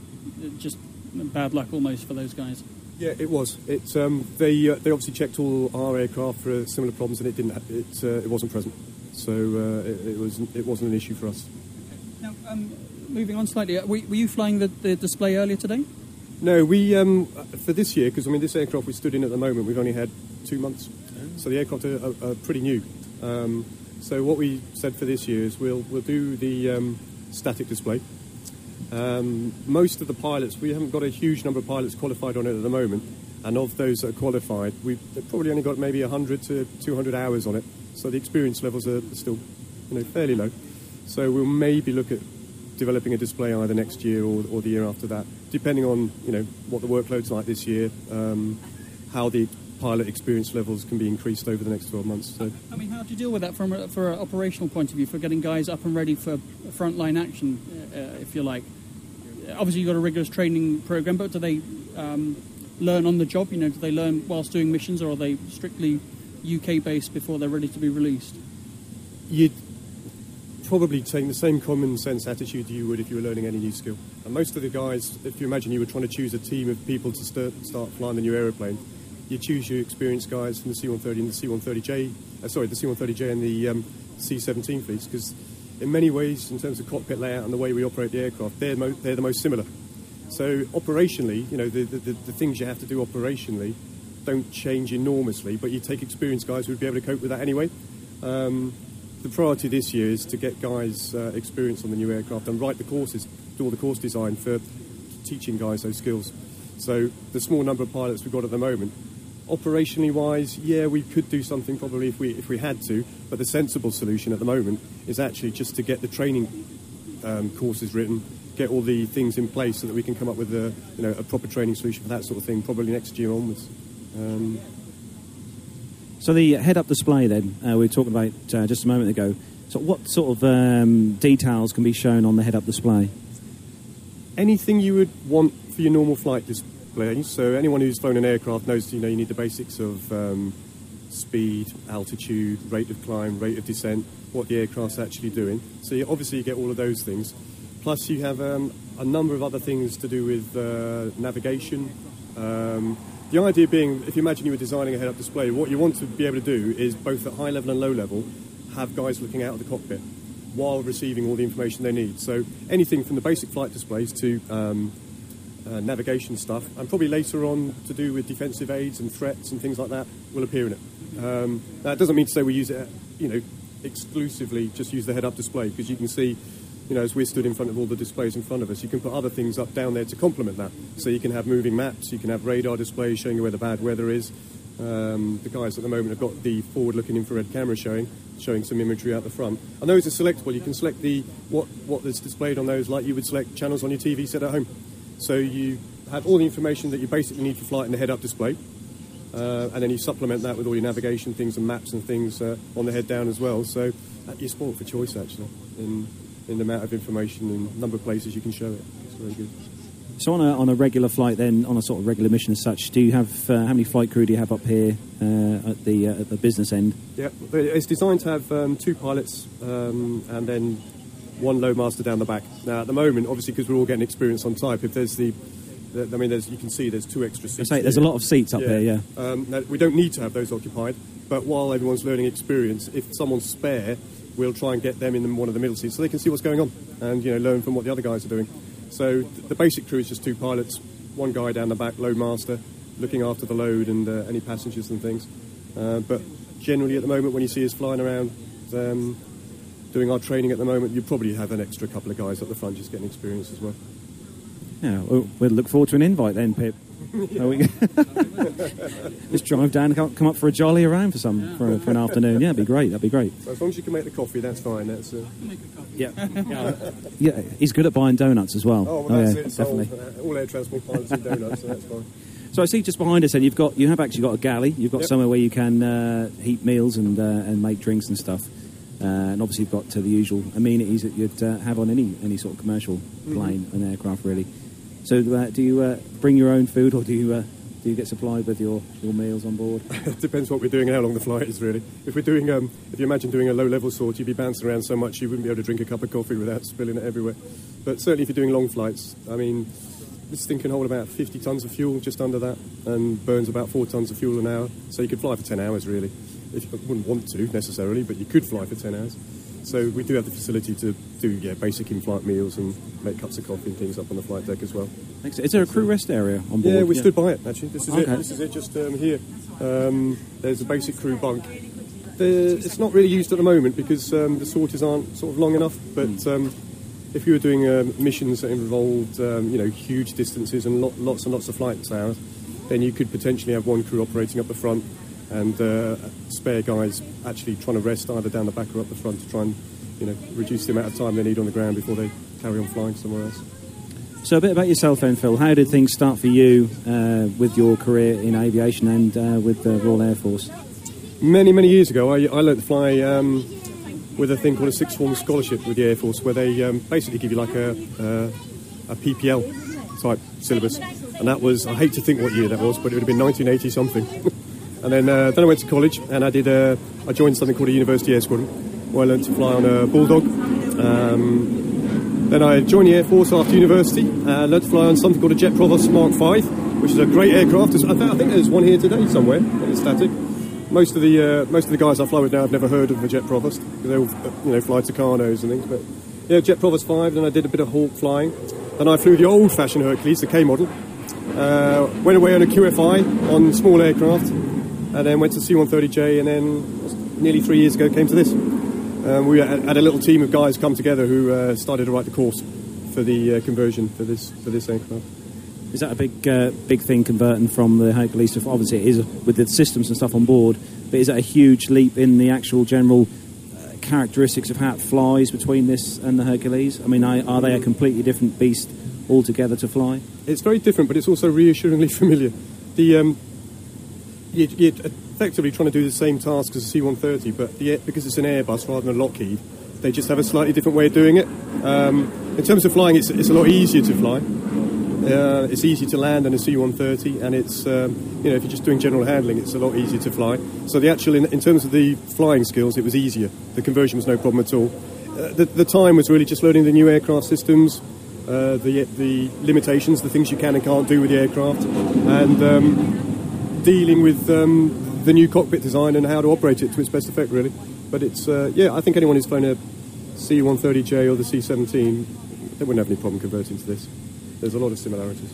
Awesome. And the future for yourself? What do you see yourself? Uh, are you going to obviously continue to, to fly this aircraft? Yeah, well, I've, I've got about only probably about six years to do in the Air Force. And I'm hoping to stay on this aircraft while I do it. So, um, course number one for guys from the Air Force learning to fly this from scratch starts uh, next month. So I'll be helping to teach that, um, and then we're obviously training up instructors and things as well. So I, I, I think the next six years are going to flash by in a, in, a, in a blur of training people to do the course that we've designed so far. But also next year we're going to have to start looking at designing the low-level course and the tactical side of things. So I think the next six years are going to be very busy and uh, will probably disappear uh, before I've even thought about it. But yeah, my plan's to stay on this. Awesome. Any questions? More questions, Pip? No, that's fantastic. And thanks very much for giving up your time and inviting us up here. It's, uh, I must say, it's a very nice looking aeroplane. Very nice indeed. Yeah, my pleasure. Well, thanks, Phil, for your time. Uh, thanks for joining us on the show. I'm sure the listeners are going to love uh, listening back to this on our next episode. Uh, so, from the Plane Talking UK podcast and the Plane Safety podcast with Pip, uh, just like to say thanks very much for uh, for letting us on the A400M. My pleasure. Nice to see you all. Thank you. You join us again at the RIAT 2015 Air Show. Carlos and I are taking a break from the interviewing. We're sitting on the grass, enjoying a donut or a couple of donuts. In fact, Carlos enjoyed most of the donuts. I just had one. Uh, but we're very pleased. We've been joined here by one of our listeners and new best friend. It's Matt, Matty Fab. Matt, Good afternoon, how are we doing? yeah, very good indeed. Very good indeed. It's good to see you. Yeah, you too. Enjoying the show so far? Absolutely brilliant, yeah. Anything aviation, I'm there. So, you know, the fast jets, my favourites. Looking forward to the Vulcan. But yeah, just a minute watching these Spitfires, Battle of Britain stuff, so all good. It is lovely. We're just watching a, uh, what is this, a, a Blenheim, a Bristol Blenheim, which Carlos is saying was the one that's Yeah, Duxford. it's, it's been restored at Duxford, the Bristol Blenheim. Yeah, it's awesome to see it flying. It's, uh, flying. Here it comes now, in fact. Hey, hey, Have a little listen. We'll get some audio from this. So this is a Bristol Blenheim, and here he does the fly past.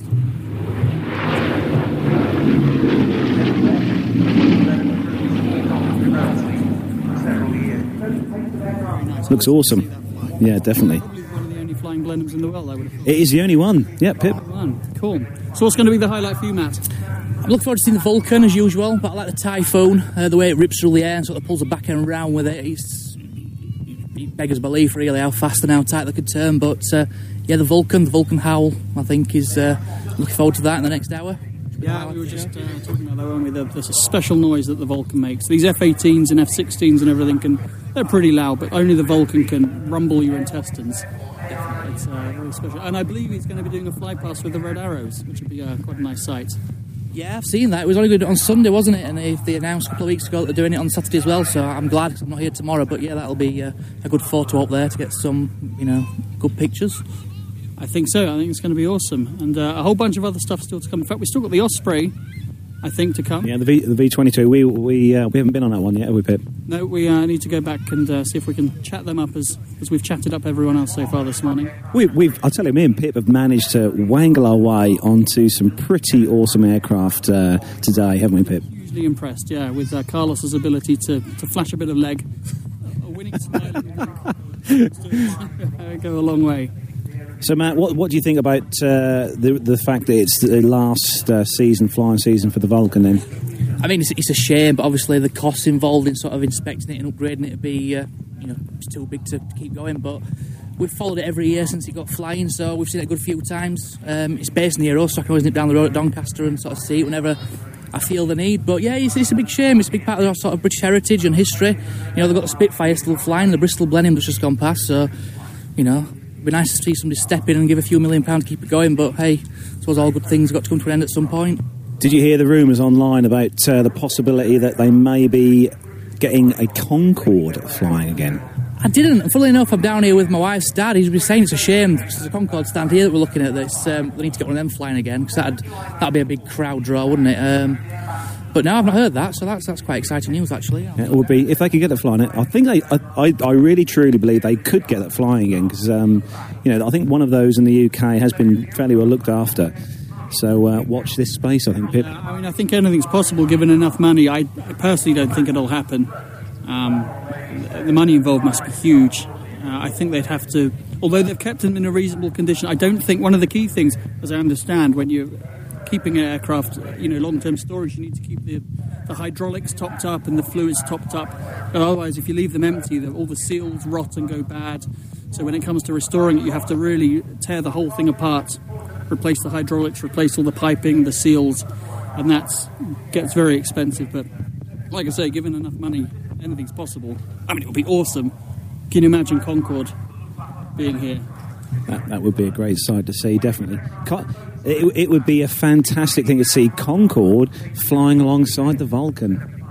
Not going to happen, but that would be a sight to see. Yeah, definitely. I mean, I think it's been done before many years ago, but before my time, unfortunately. But but yeah, I mean, I've heard as well. I think I'm sure one of the Concordes that they have kept the hydraulic fluid in and, and sort of in flight, sort of you know worthiness. But yeah, hey, I, I think it's the one they keep at Bristol. Uh, is it Lulsgate or the other one? I forget now. But uh, that one's been kept in some sort of order. I mean, I've heard Branson wanted to get them flying again, didn't he, a while ago? I mean, what a PR opportunity it would be for him to have Virgin branded down the side of it. yeah, but what a PR disaster for British Airways that would be. They would never, because I think uh, British Airways still own. Um, I think they've still got- I think they've still got- all the what- manuals, yeah. the maintenance rights and everything else. So I don't see them giving it up to Virgin, but you never know. So, as a listener of the APG, uh, of Captain Jeff's show, any messages for Jeff while we are here together at uh, RIAT? Because he's Don't- our biggest listener. Yeah, don't let us down on Farnborough. We're all just talking about looking forward to seeing you Farnborough next year, you and my Rick. So um, don't let us down. Keep up the good shows and uh, clear skies and uh, tailwinds. There we go, Captain Jeff. You heard it here. That's a nice place to finish this off. Oh, a flyby from the Spitfires and Hurricanes.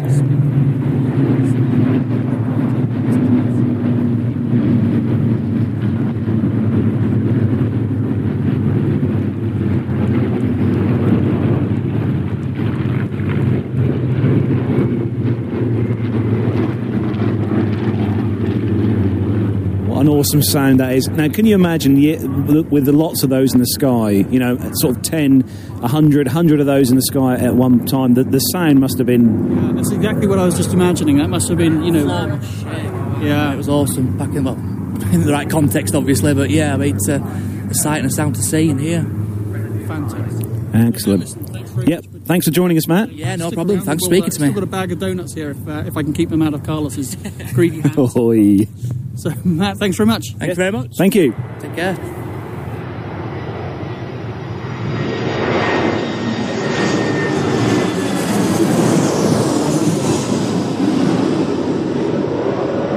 Okay, so you join me back again at the Royal International Air Tattoo at RAF Fairford in Gloucestershire, and uh, I'm very, very privileged indeed uh, to be tr- standing next to Tracey Curtis Taylor from. Uh, well, you fly the I fly my Boeing Stearman, the Spirit of Artemis. awesome. So, a bit about yourself then for the listeners. Uh, uh, sort of how did things start for you with aviation? Early age? Actually, quite early, yes, I had my first flying lesson at 16, but I didn't start training in earnest until I was 21 when I was working and I could afford a flying lesson a week. So I've been flying for over 30 years, but my real passion was flying vintage aeroplanes, tail draggers, open cockpit stuff, and of course, this one is the dream. So, having done Africa, pressing on now to Australia on the 1st of October, and coming to RIAT, the Royal International Air Tattoo, this is where I launched the aeroplane three years ago, won the concourse here for the best civilian aircraft. So I've been back three consecutive years. There's always a tremendous response from the public here and all the military people. So this is this is one of my favourite places, really. So very special on the, the summer calendar. Excellent. So, a bit more about what you're doing with this aircraft next, then, because you've, you've done South Africa, you said. Um, how, how was that? And Well, Africa was amazing. That was a 25 year dream to go and relive out of Africa, fly a vintage biplane, you know, through the Rift Valley and uh, through the Sahara Desert. So I did that in 2013, recreating the flight that Lady Heath did, um, the first person to fly solo from Cape Town back to the UK in a light aircraft. And now I'm doing Amy Johnson's flight to Australia. And of course, Amy famously, first woman to fly it solo in 1930. She crashed her way to Australia with less than 100 hours in her logbook. So, absolutely phenomenal courage, determination, and landed 19 days later. She was trying to break the world record. Landed 19 days later, a global celebrity. Um, so I'm not attempting anything like that. It's going to take me about three and a half months. I have a chase plane. We're making a documentary. We have a whole communications and outreach program behind it. So big stops in Turkey, um, Abu Dhabi, Dubai. I'll be there for the Dubai Air Show with Boeing. On to India. So again, a big stops in India, on to Singapore, and then across the Timor to Australia. And I hope to get to Sydney about the 10th of January depending on monsoons and things like that. So at any point, I could get grounded with serviceability issues, visa issues, or, or weather. I suspect weather will be my biggest problem. sounds absolutely amazing. I tell you, I totally envy you. I, I'm learning to fly at the minute, uh, little uh, Cessna 150. I'm sort of a quarter of the way through the PPL process, but this aircraft behind me, or behind you there, where we're standing next to this, is absolutely amazing. It is amazing. The, the amount of work that you've put into this aircraft is, is truly stunning. Well, I had this aeroplane restored. You know, when I decided I was going to fly Africa, I tried to lease a couple of aeroplanes. I tried to buy, I tried to buy one here in Britain, and in the end, I just couldn't find what I wanted because I wanted this particular configuration. I have a 300 horsepower engine on this, which I needed for hot, high density altitudes in Africa. So it was a particular combination, and there aren't many of them around. So I had this, I had this restored in Hungary by 3G Classic Aviation. It was a year to restore it. Um, part of configuring it was putting extra fuel tanks in the top wing just to give me the sort of endurance. So I can do about 400 nautical miles in this, which is about five hours of flying. So I've got six hours of range, but you wouldn't want to be flying for longer than five hours just for safety reasons. Awesome. So it's a long flight you've got ahead of you. Um, do you have any sort of music of choice that you like to listen to whilst you're, uh, you're whilst you're flying at all? Do you know people ask me that? I don't. I listen to my engine.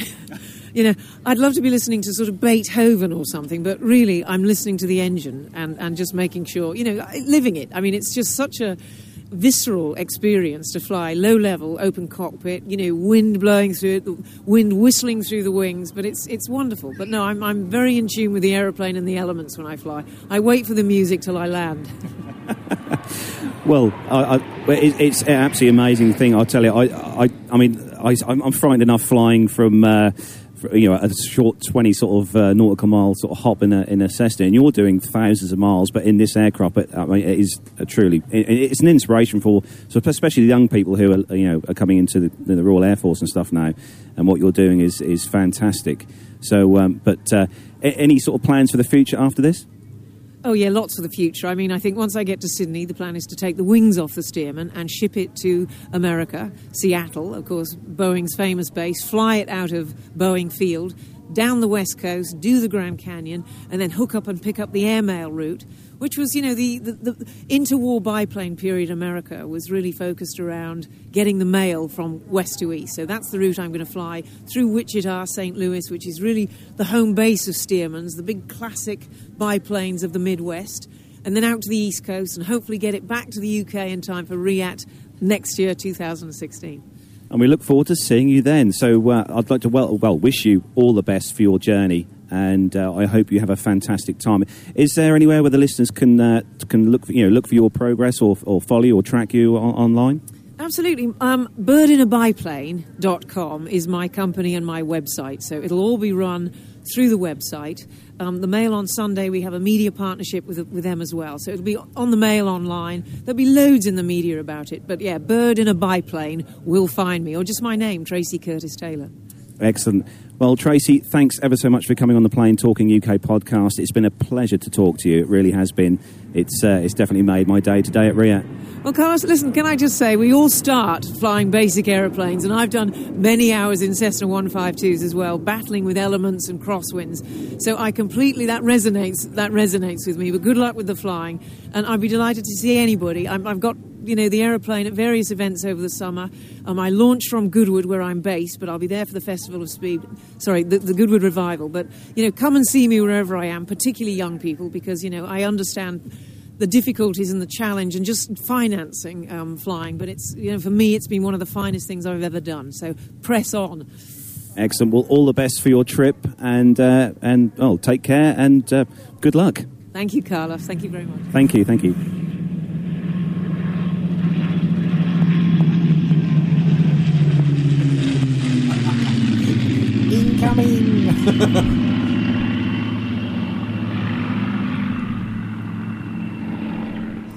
Blimey, that was a bit low. Low flying airplane. So we hope you enjoyed those interviews um, that that uh, we had there. I mean, ob- honestly, she was such an amazing lady to Mm, talk yeah, to. she was, Tracey yeah. Curtis Taylor, and um, I was I was really you know just just happy You were a she- bit awestruck. I know, she- no, she there's no gave- two ways about it. She, she literally shunned away these um, various suited chaps who were who were there with her, to, so she could uh, she could do the interview with me, and that was uh, very kind of her indeed. So thanks Oh, for that. absolutely. Well, I, I think the thing is, is uh, you know, it, to, to, to be fair to her, she is, you know, she, and to you actually, she recognises the fact that you've got a real passion for it, and Oh yeah. you are the sort of person she, I think she wants to talk to because you are, you know, learning how to fly. You're really getting into it. You know, it, it's all it's all really uh, it's much more a thing as you say. And you sort of she was sort of shunning shunning the uh, the suited people just to sort of come and have a chat with him in I his know. crazy in his crazy t-shirt. But uh, there we are. No, what a really really lovely uh, lady, and and what a great interview, Carl. Well done there. Yes, I- thank you. I, should just stress I was there that, that time. You were, I was yeah.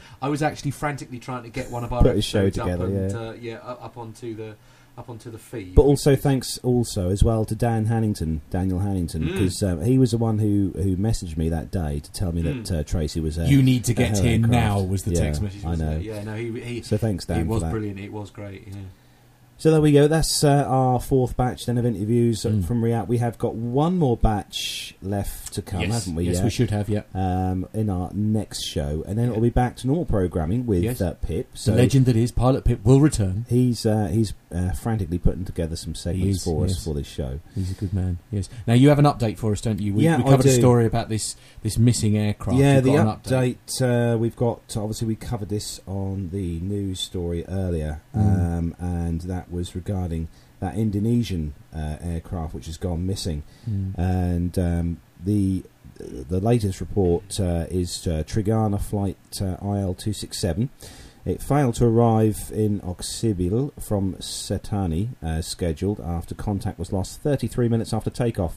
The internal journey would normally take 45 minutes. Uh, the aircraft had 44 adults, 5 children, and 5 crew on board and was due to arrive at 3:16 p.m. local time or 7:16 a.m. our time here in the UK.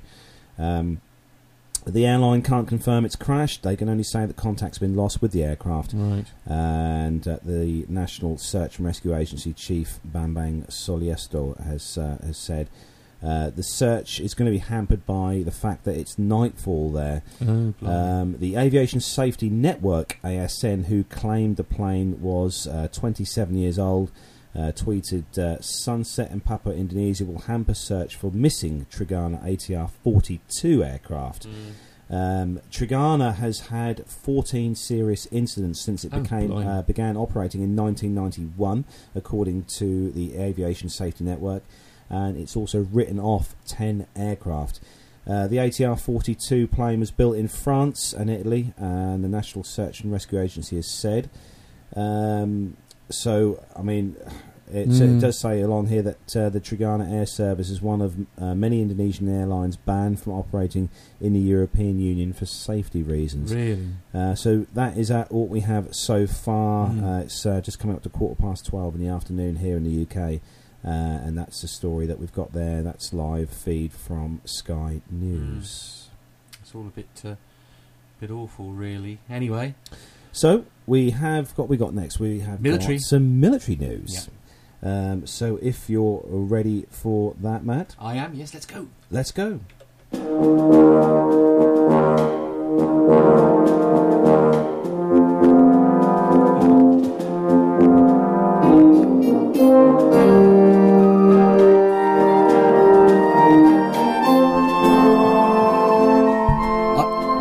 I've just realised they, they can see what we do. Oh, yeah. I didn't think of that. We, we do Dancing that. away. We do that at each episode. Oh, blimey. Rumble. Our, our secret's right. oh, we have got some people popping up on uh, our YouTube Oh, uh, fantastic, feed. yes. Uh, just going to say hello to uh, one of our special listeners as well, Jennifer Parkinson. Oh. Uh, she is saying hello uh, from Rome. Oh. Um, she's just No, followed. stop, stop reading. I, I, she, I don't want to know. She's in Rome. She's uh, she's just followed Tracey Curtis Taylor on Twitter and looks forward to new, more news about her adventure. Fantastic, Uh, bird on a yeah. biplane for those of you. Yes, yeah, yeah. And also Mash, Masha Gertz. Hopefully, I've pronounced that right again. Yes. Um, You'll soon be corrected. Don't know. worry. That's the joys of live. And uh, yeah, hello. Hey, are you guys still going? Yes, we're still here. We're, we are still You- very much. What's that supposed to mean? Yeah, yes, we're nobody, still here. nobody's had a heart attack. Yes, it's all good. so it, it might be something. I'm just adjusting Oh, my microphone here. Um, It might be interesting to note as well that uh, Jennifer also recently wore her T-shirt. I think on uh, on a flight that she took. Oh, did she? Um, Yeah, I know. She wasn't booted. It wasn't Ryanair. I hope. No, no, no, no, no. no, it wasn't Ryanair. It's one. It's um. Uh-oh. oh Not dear. allowed on. No, she she recently wore, wore one of our T-shirts on a flight that she went on, which is uh, great. Thanks for that, Jennifer. Oh, Mm. apparently she's just put it's raining in Rome. Really good. Ah. I'd so pleased. All right, you may carry on with her with her shout out. Yes, she- I have to say, Jennifer, it's not raining here. It is No, no. lovely It is and looking a sunny. little, no, it's looking a little overcast. Actually. All right, it's cloudy, but it's All not, right, okay. it's not raining, is Yeah, it? no, but they can see, can't they? That's the thing now. Look, because we're on the wide shot look, and they can see that it's Oh, uh, yeah. overcast. and- Okay, okay. Anyway, anyway, we must get on because we we're going to run out of airtime soon. So um, Yep. We Oh, right. So let's move on with the segment. uh, military news then. So you remember first, what we're doing, right? I know. Yeah. first story then. Uh, on, yes. On uh, first story on the Flight Global website, and uh, this one is regarding the uh, upgraded C-130H Hercules nears flight uh, uh, test flight for Israel. Uh, so the first flight of an Israeli Air Force Lockheed Martin CH-130 equipped with a new avionics suite is expected to take place soon, according to a senior officer from the service. The new suite will make uh, the cockpit very similar to operate than that of the C-130J we have recently put into service, says the officer, with work on the legacy transport almost complete. Israel's C-130's H avionics upgrade is being conducted by Elbit Systems at the Air Force's Nevatim uh, base. The package of enhancements will allow the, tact- allow the tactical transport aircraft to meet the stringent international communications, navigation, and surveillance air traffic management standard for operations in commercial airspace. Prior to the avionics upgrade being performed, the first C-130H involved went underwent an extensive refurbishment at the Israeli in, uh, air, uh, aerospace industries Bedek Group. This cold is hideous. You've given me. Yeah, I, I told you I like to share. Uh, this involved replacing the aircraft's centre wing box and updating wiring documentation. As part of a recognised uh, and reorganisation of the Israeli Air Force, uh, is merged its two Hercules squadrons with a joint unit now both flying the C-130H and the new generation J model. Now we saw both of these, um, Mm. not this particular Did Air? Force, but we saw um, we saw quite a few uh, uh, C-130s at Right. uh, RIAT this year. Um, I think we had a, we got a picture on our website of one of Ah, those. yes, but um, yes, yes. no, this is this is great. I mean, these these are such m- mega workhorses Yeah, yeah. for the military, um, all the military Absolutely. units. and it's got the world. magic word Lockheed Martin. I know. So, so you, you, don't you don't need to sell it to Carlos anymore. No. uh, for that uh, in mind. But, So moving on, next story. Indeed, yes. The next story uh, is, and uh, sorry, I'm struggling here. It's one. Are you okay? Yes, no, it's all right. It's it's. A, we're going to have to get someone else to do. We're going to play some lift music. Yeah, no, no, no, no. We, we played that before we started. Okay. To be fair, it was anyway. Flight Global is the site, and the headline is USAF first two combat coded F 35s take flight. The US Air Force's first two combat coded Lockheed Martin F 35s have come off the assembly line at Fort Worth in Texas, with the second aircraft completing its first flight last week.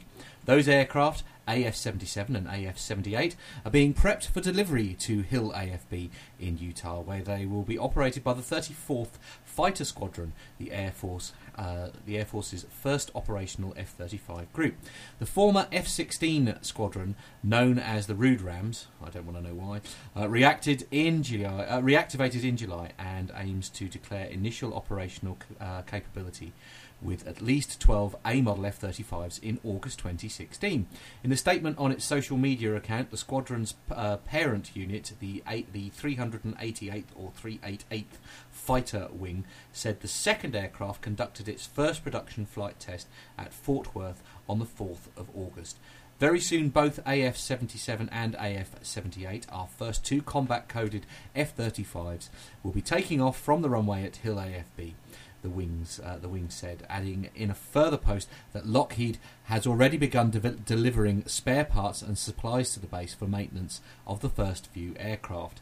The base is already well versed in F-35 maintenance and uh, sustainment, since its uh, Ogden Air Logistics Centre is the primary location for F-35 depot maintenance. The first batch of 35s, uh, F-35s are due to arrive at the base in September, which will mark the start of the squadron's relatively quick journey through uh, towards IOC. The U.S. Marine Corps' first operational F-35 squadron, the Green Knights of Marine Corps Air Station Yuma in Arizona, declared IOC with the first B model last month. As of July 20th, Lockheed Martin has delivered 69 F 35As, including four um, for the international customers. The Air Force's program of record uh, calls for production of 1,763 jets. Wow. That's amazing. That is a amazing. huge amount of jets and a huge amount of money as well. It is. It is definitely. But uh, I've, I've still we're still waiting to see one of these aircraft. Um, Mm. You know, we're still waiting to see one of these aircraft at an air show because obviously um, they haven't been uh, obviously brought to any of the air shows here in the UK yet. We had a mock up at uh, this year, Right.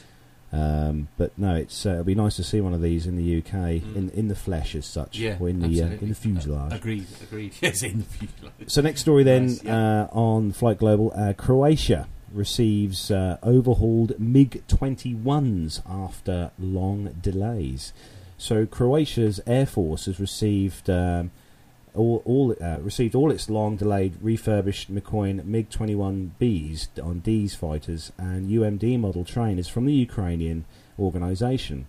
The delivery of uh, seven overhauled aircraft uh, plus five additional single seat examples under the 13.9 million euro contract enables the country to field one fully operational fighter squadron and will bridge the gap until a new type is acquired.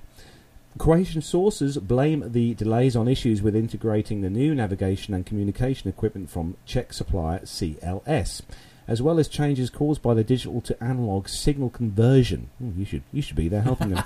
You're Uh, Zagreb says it will claim penalties specified by, in the contract for the delayed delivery. The final aircraft, serial number 134, was received after final flight tests were carried out by the Air Force on the 16th of July, and the squadron was lined up and officially unveiled in full strength in the presence of Croatia's top military officials. Romanian's Aerostar previously conducted an overhaul and limited upgrade to eight MiG 21Bis fighters for Croatia and added four enhanced UMD Model 2 seater trainers in 2003.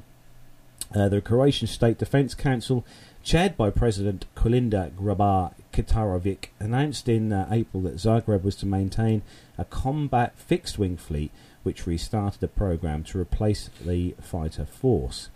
The Defence uh, Defence Ministry confirms that it's uh, sent requests for information to several companies and emphasis as a first step in the acquisition of the new combat type. Now, the MiG 21, Yeah. uh, I'm fairly sure that is quite an old aircraft. I'm just going to Yeah. look that up while we're here because that's what we like Yes. to do on the show. Um, so So, sorry, all my equipment's busy doing video, so I'm not able to do a far lot. too busy. so yeah, so the MiG 21, the Mikoyan Gurevich MiG Mm. 21, uh, was uh, first flew in 1956 on the Wow. 14th of February, so Valentine's Day 1956. Was introduced into service in 1959 as the MiG 21F. Mm. Um, its primary users being the Soviet Air Force, Indian Air Force, and Libyan Air Force. And there's been four, uh, 11,496 of these uh, fighter jets Mm. uh, produced. Um, wow, that's quite a big, uh, quite a large amount. And also, 10,645 were produced in the USSR, Wow. uh, 657 in India, Wow. and 194 in Czechoslovakia. So they've kind of built them in Yeah. various different of sets, countries. Yeah. Uh, but no, quite an, that is quite an old jet. So, Absolutely. Yeah. so moving on, next story. Moving on, yes, the, the next story. This is Flight Global again, and the headline is Boeing completes uh, KC-46 flutter tests as EMD-2 flight faces delay. The Boeing K40, KC-46 test program has completed a series of flutter tests of the 767-2C tanker type, certifying it to operate with wing aerial refueling pods and its tanker tail boom stowed. Boeing released a video this week uh, that shows the EMD 1 aircraft used to, to, to certify the 767-2C uh, airframe, passing through basic manoeuvres. A spokesman for the company says completion of the flutter test certify the aircraft to fly in the tanker configuration with the boom stowed. The expanded flight envelope comes amid growing concern that the first fully equipped KC-46A won't be ready to fly this summer. The program has been hit by repeated delays and cost overruns because of wiring and supplier issues, but more recently, a chemical mix up uh, during fuel system testing and other design issues have caused yet more problems. The spokesman said that uh, there is currently no firm date for the first flight. Right now, it looks to be roughly a month beyond our previous plan to fly the EMD 2 in late August to early September timeframe, he has said. Uh, despite missing several targets already, Boeing says it still plans to deliver the first 18 operational aircraft by August 2017, as required by its contract. The company uh, recently recorded a $536 million after tax charge on top of the $272 million charge announced in 2014 due to tanker cost overruns since the aircraft is being developed under a fixed price contract. Oops. I think it's safe to say that that's not that project is not going according to plan. No, so flutter testing. Yes. It uh, flutter is a dynamic instability of an elastic structure Oh, in, a, right. fu- in a fluid flow Yeah. caused by positive feedback between the body's deflection and the force exerted by the fluid flow. Oh. So obviously they're testing obviously wing flutter. You Yeah. see uh, if you go onto YouTube, you can see Mhm. wing flutter tests they've done on the Airbus A380 uh, a while back, and yeah, wing flutter is obviously where the wings will Mm. obviously flex like that as the aircraft's Right. flying, and they can check to see the aerodynamic forces Yeah. obviously on those uh, for stru- for structural things. But yeah, yeah, to make sure that make sure you know it's not going to Yeah. sort of you know bend too far. No, no, which you definitely But all want it to wings do. do bend, Yeah, yeah. well, uh, uh, so- flex, I think, Flex, is more bend. think, yeah, bend is a very extreme word. So next one Yeah. is on the Royal Air Force uh, website. This one, the headline: RAF Valley hosts Swiss Air Force. So, oh, we're quite kind here in the UK, Mm, aren't we? we RAF Valley hosted some colourful summer visitors recently in the shape of seven bright red Swiss Air Force Pilatus PC-21 basic fast jet trainers. Mm. The Swiss Air Force spent a week at the Anglesey Air Base working with tw- uh, 208 Squadron to gain experience and operating from a foreign location, and to conduct flying training with uh, in a different but slightly smaller mountain range, with the additional challenges of a coastal uh, maritime environment. Mm. The Swiss PC-21 is one of the world's most advanced basic trainers. The aircraft can mimic jet engine handling and fighter aircraft maneuverability. It can also have the cockpit ergonomics tailored to mimic a nation's frontline fighter type. In the case of the Swiss, the PC-21 is designed to be a trainer aligned to the Boeing F-18 Hornet, the country's primary air defence aircraft. Like most forces, the Swiss Air Force gains much from training away from home bases and it practices all elements of squadron deployment from pilots to support personnel. In the operational essentials, the Swiss contingent have been supported by their own engineers and ran their own flight line whilst at Valley, with all spares and consumables for the aircraft having been brought in by road.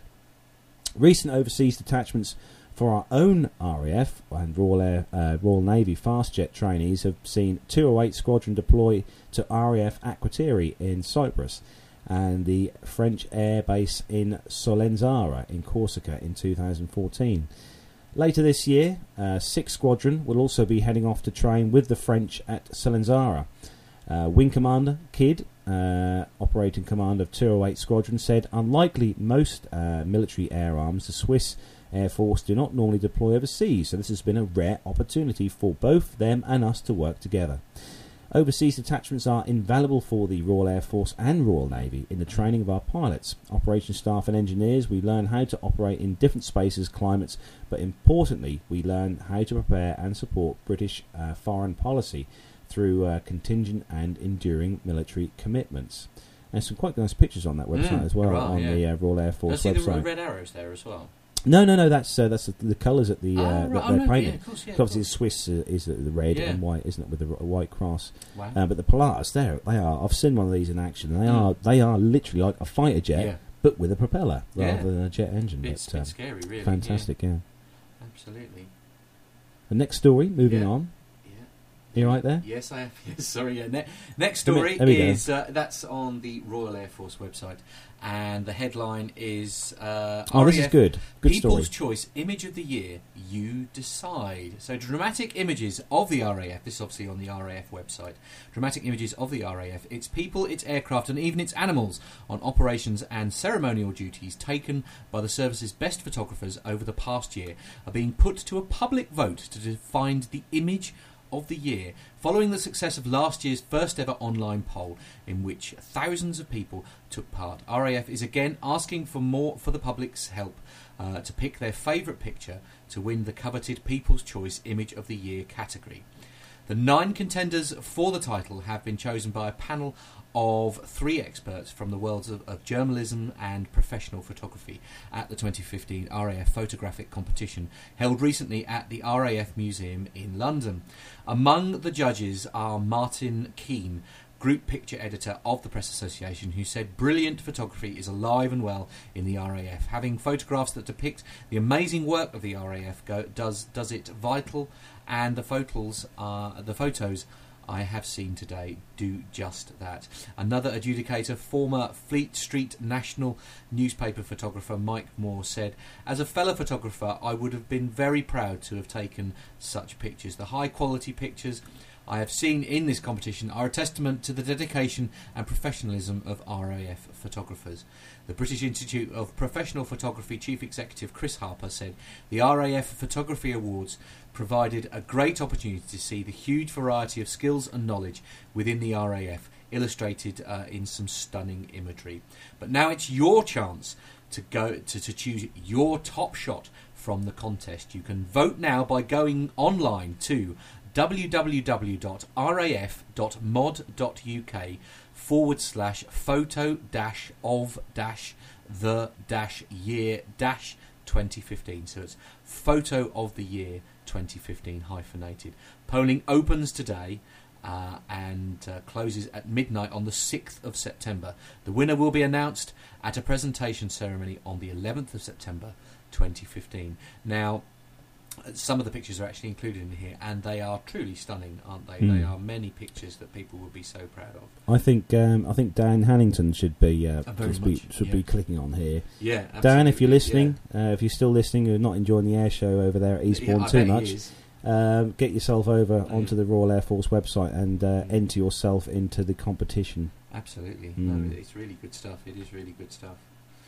So So that's that's the military It segment is, to a yeah, close. yeah, absolutely. Um, so, as Matt said earlier on in the show, we have got a lovely, shiny, sparkling new website. We have, yes. and it's very awesome. Matt's done a really good job on the total redesign of our website. Yeah. So make sure you go over to uh, www.planetalkinguk.com and um, look uh, look for us on there. And we want feedback, please. Uh, Yeah, If feedback. there's anything there that's missing that you'd like us to, to add to it, obviously now is the time because it's still uh, a moving beast. There's there's plenty of things that we can do to to uh, to to improve it. But uh, it's great because you can e- directly from the website now you can gain access to all of our shows.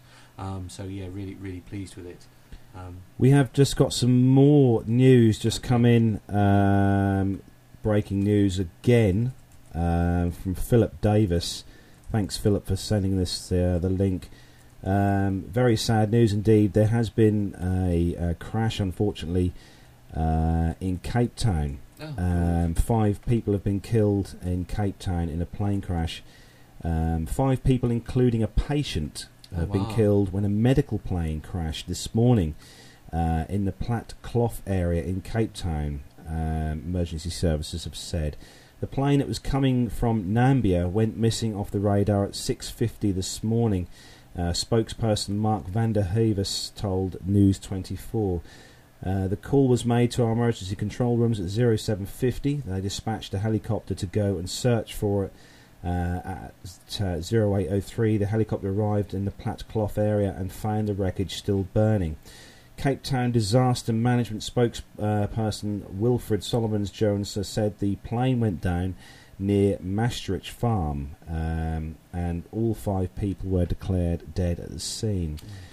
oh. Um, Van der Clare Heverteets, uh, he didn't say where the plane was going when it crashed. Uh, the aircraft was a Cessna 441 Conquest, uh, registration Victor 5 November Romeo Sierra. Uh, this is on the News 24 breaking news Mm. first website, and that is, uh, you know, that is just uh, It's not a good day for aviation. I think it's very sad say. news indeed. Yeah. Um, you know, thoughts to everyone in, um, you know, affected by that Very this much so. morning. Mm. Ooh, right. So, right On that bombshell. On that bombshell, we're going to bring say, yeah. the episode to a close, Episode but uh, tell everyone where they can find us Uh, if they don't can already indeed, know. yes. So if you don't know already, that is obviously the shiny new website. It's www.planetalkinguk.com.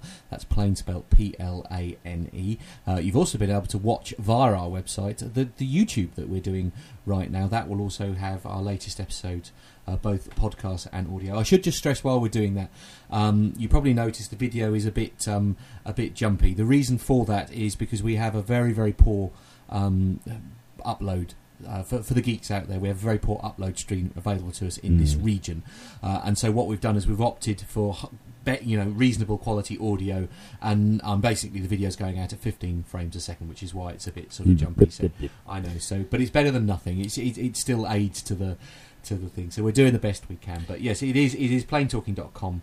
Um, www.planetalking.com uh, UK, on Facebook, planetalkinguk.com. uh, plain, U- plain talk, planetalkinguk.com. I would do. It's because I've been staring at it for, for days and days.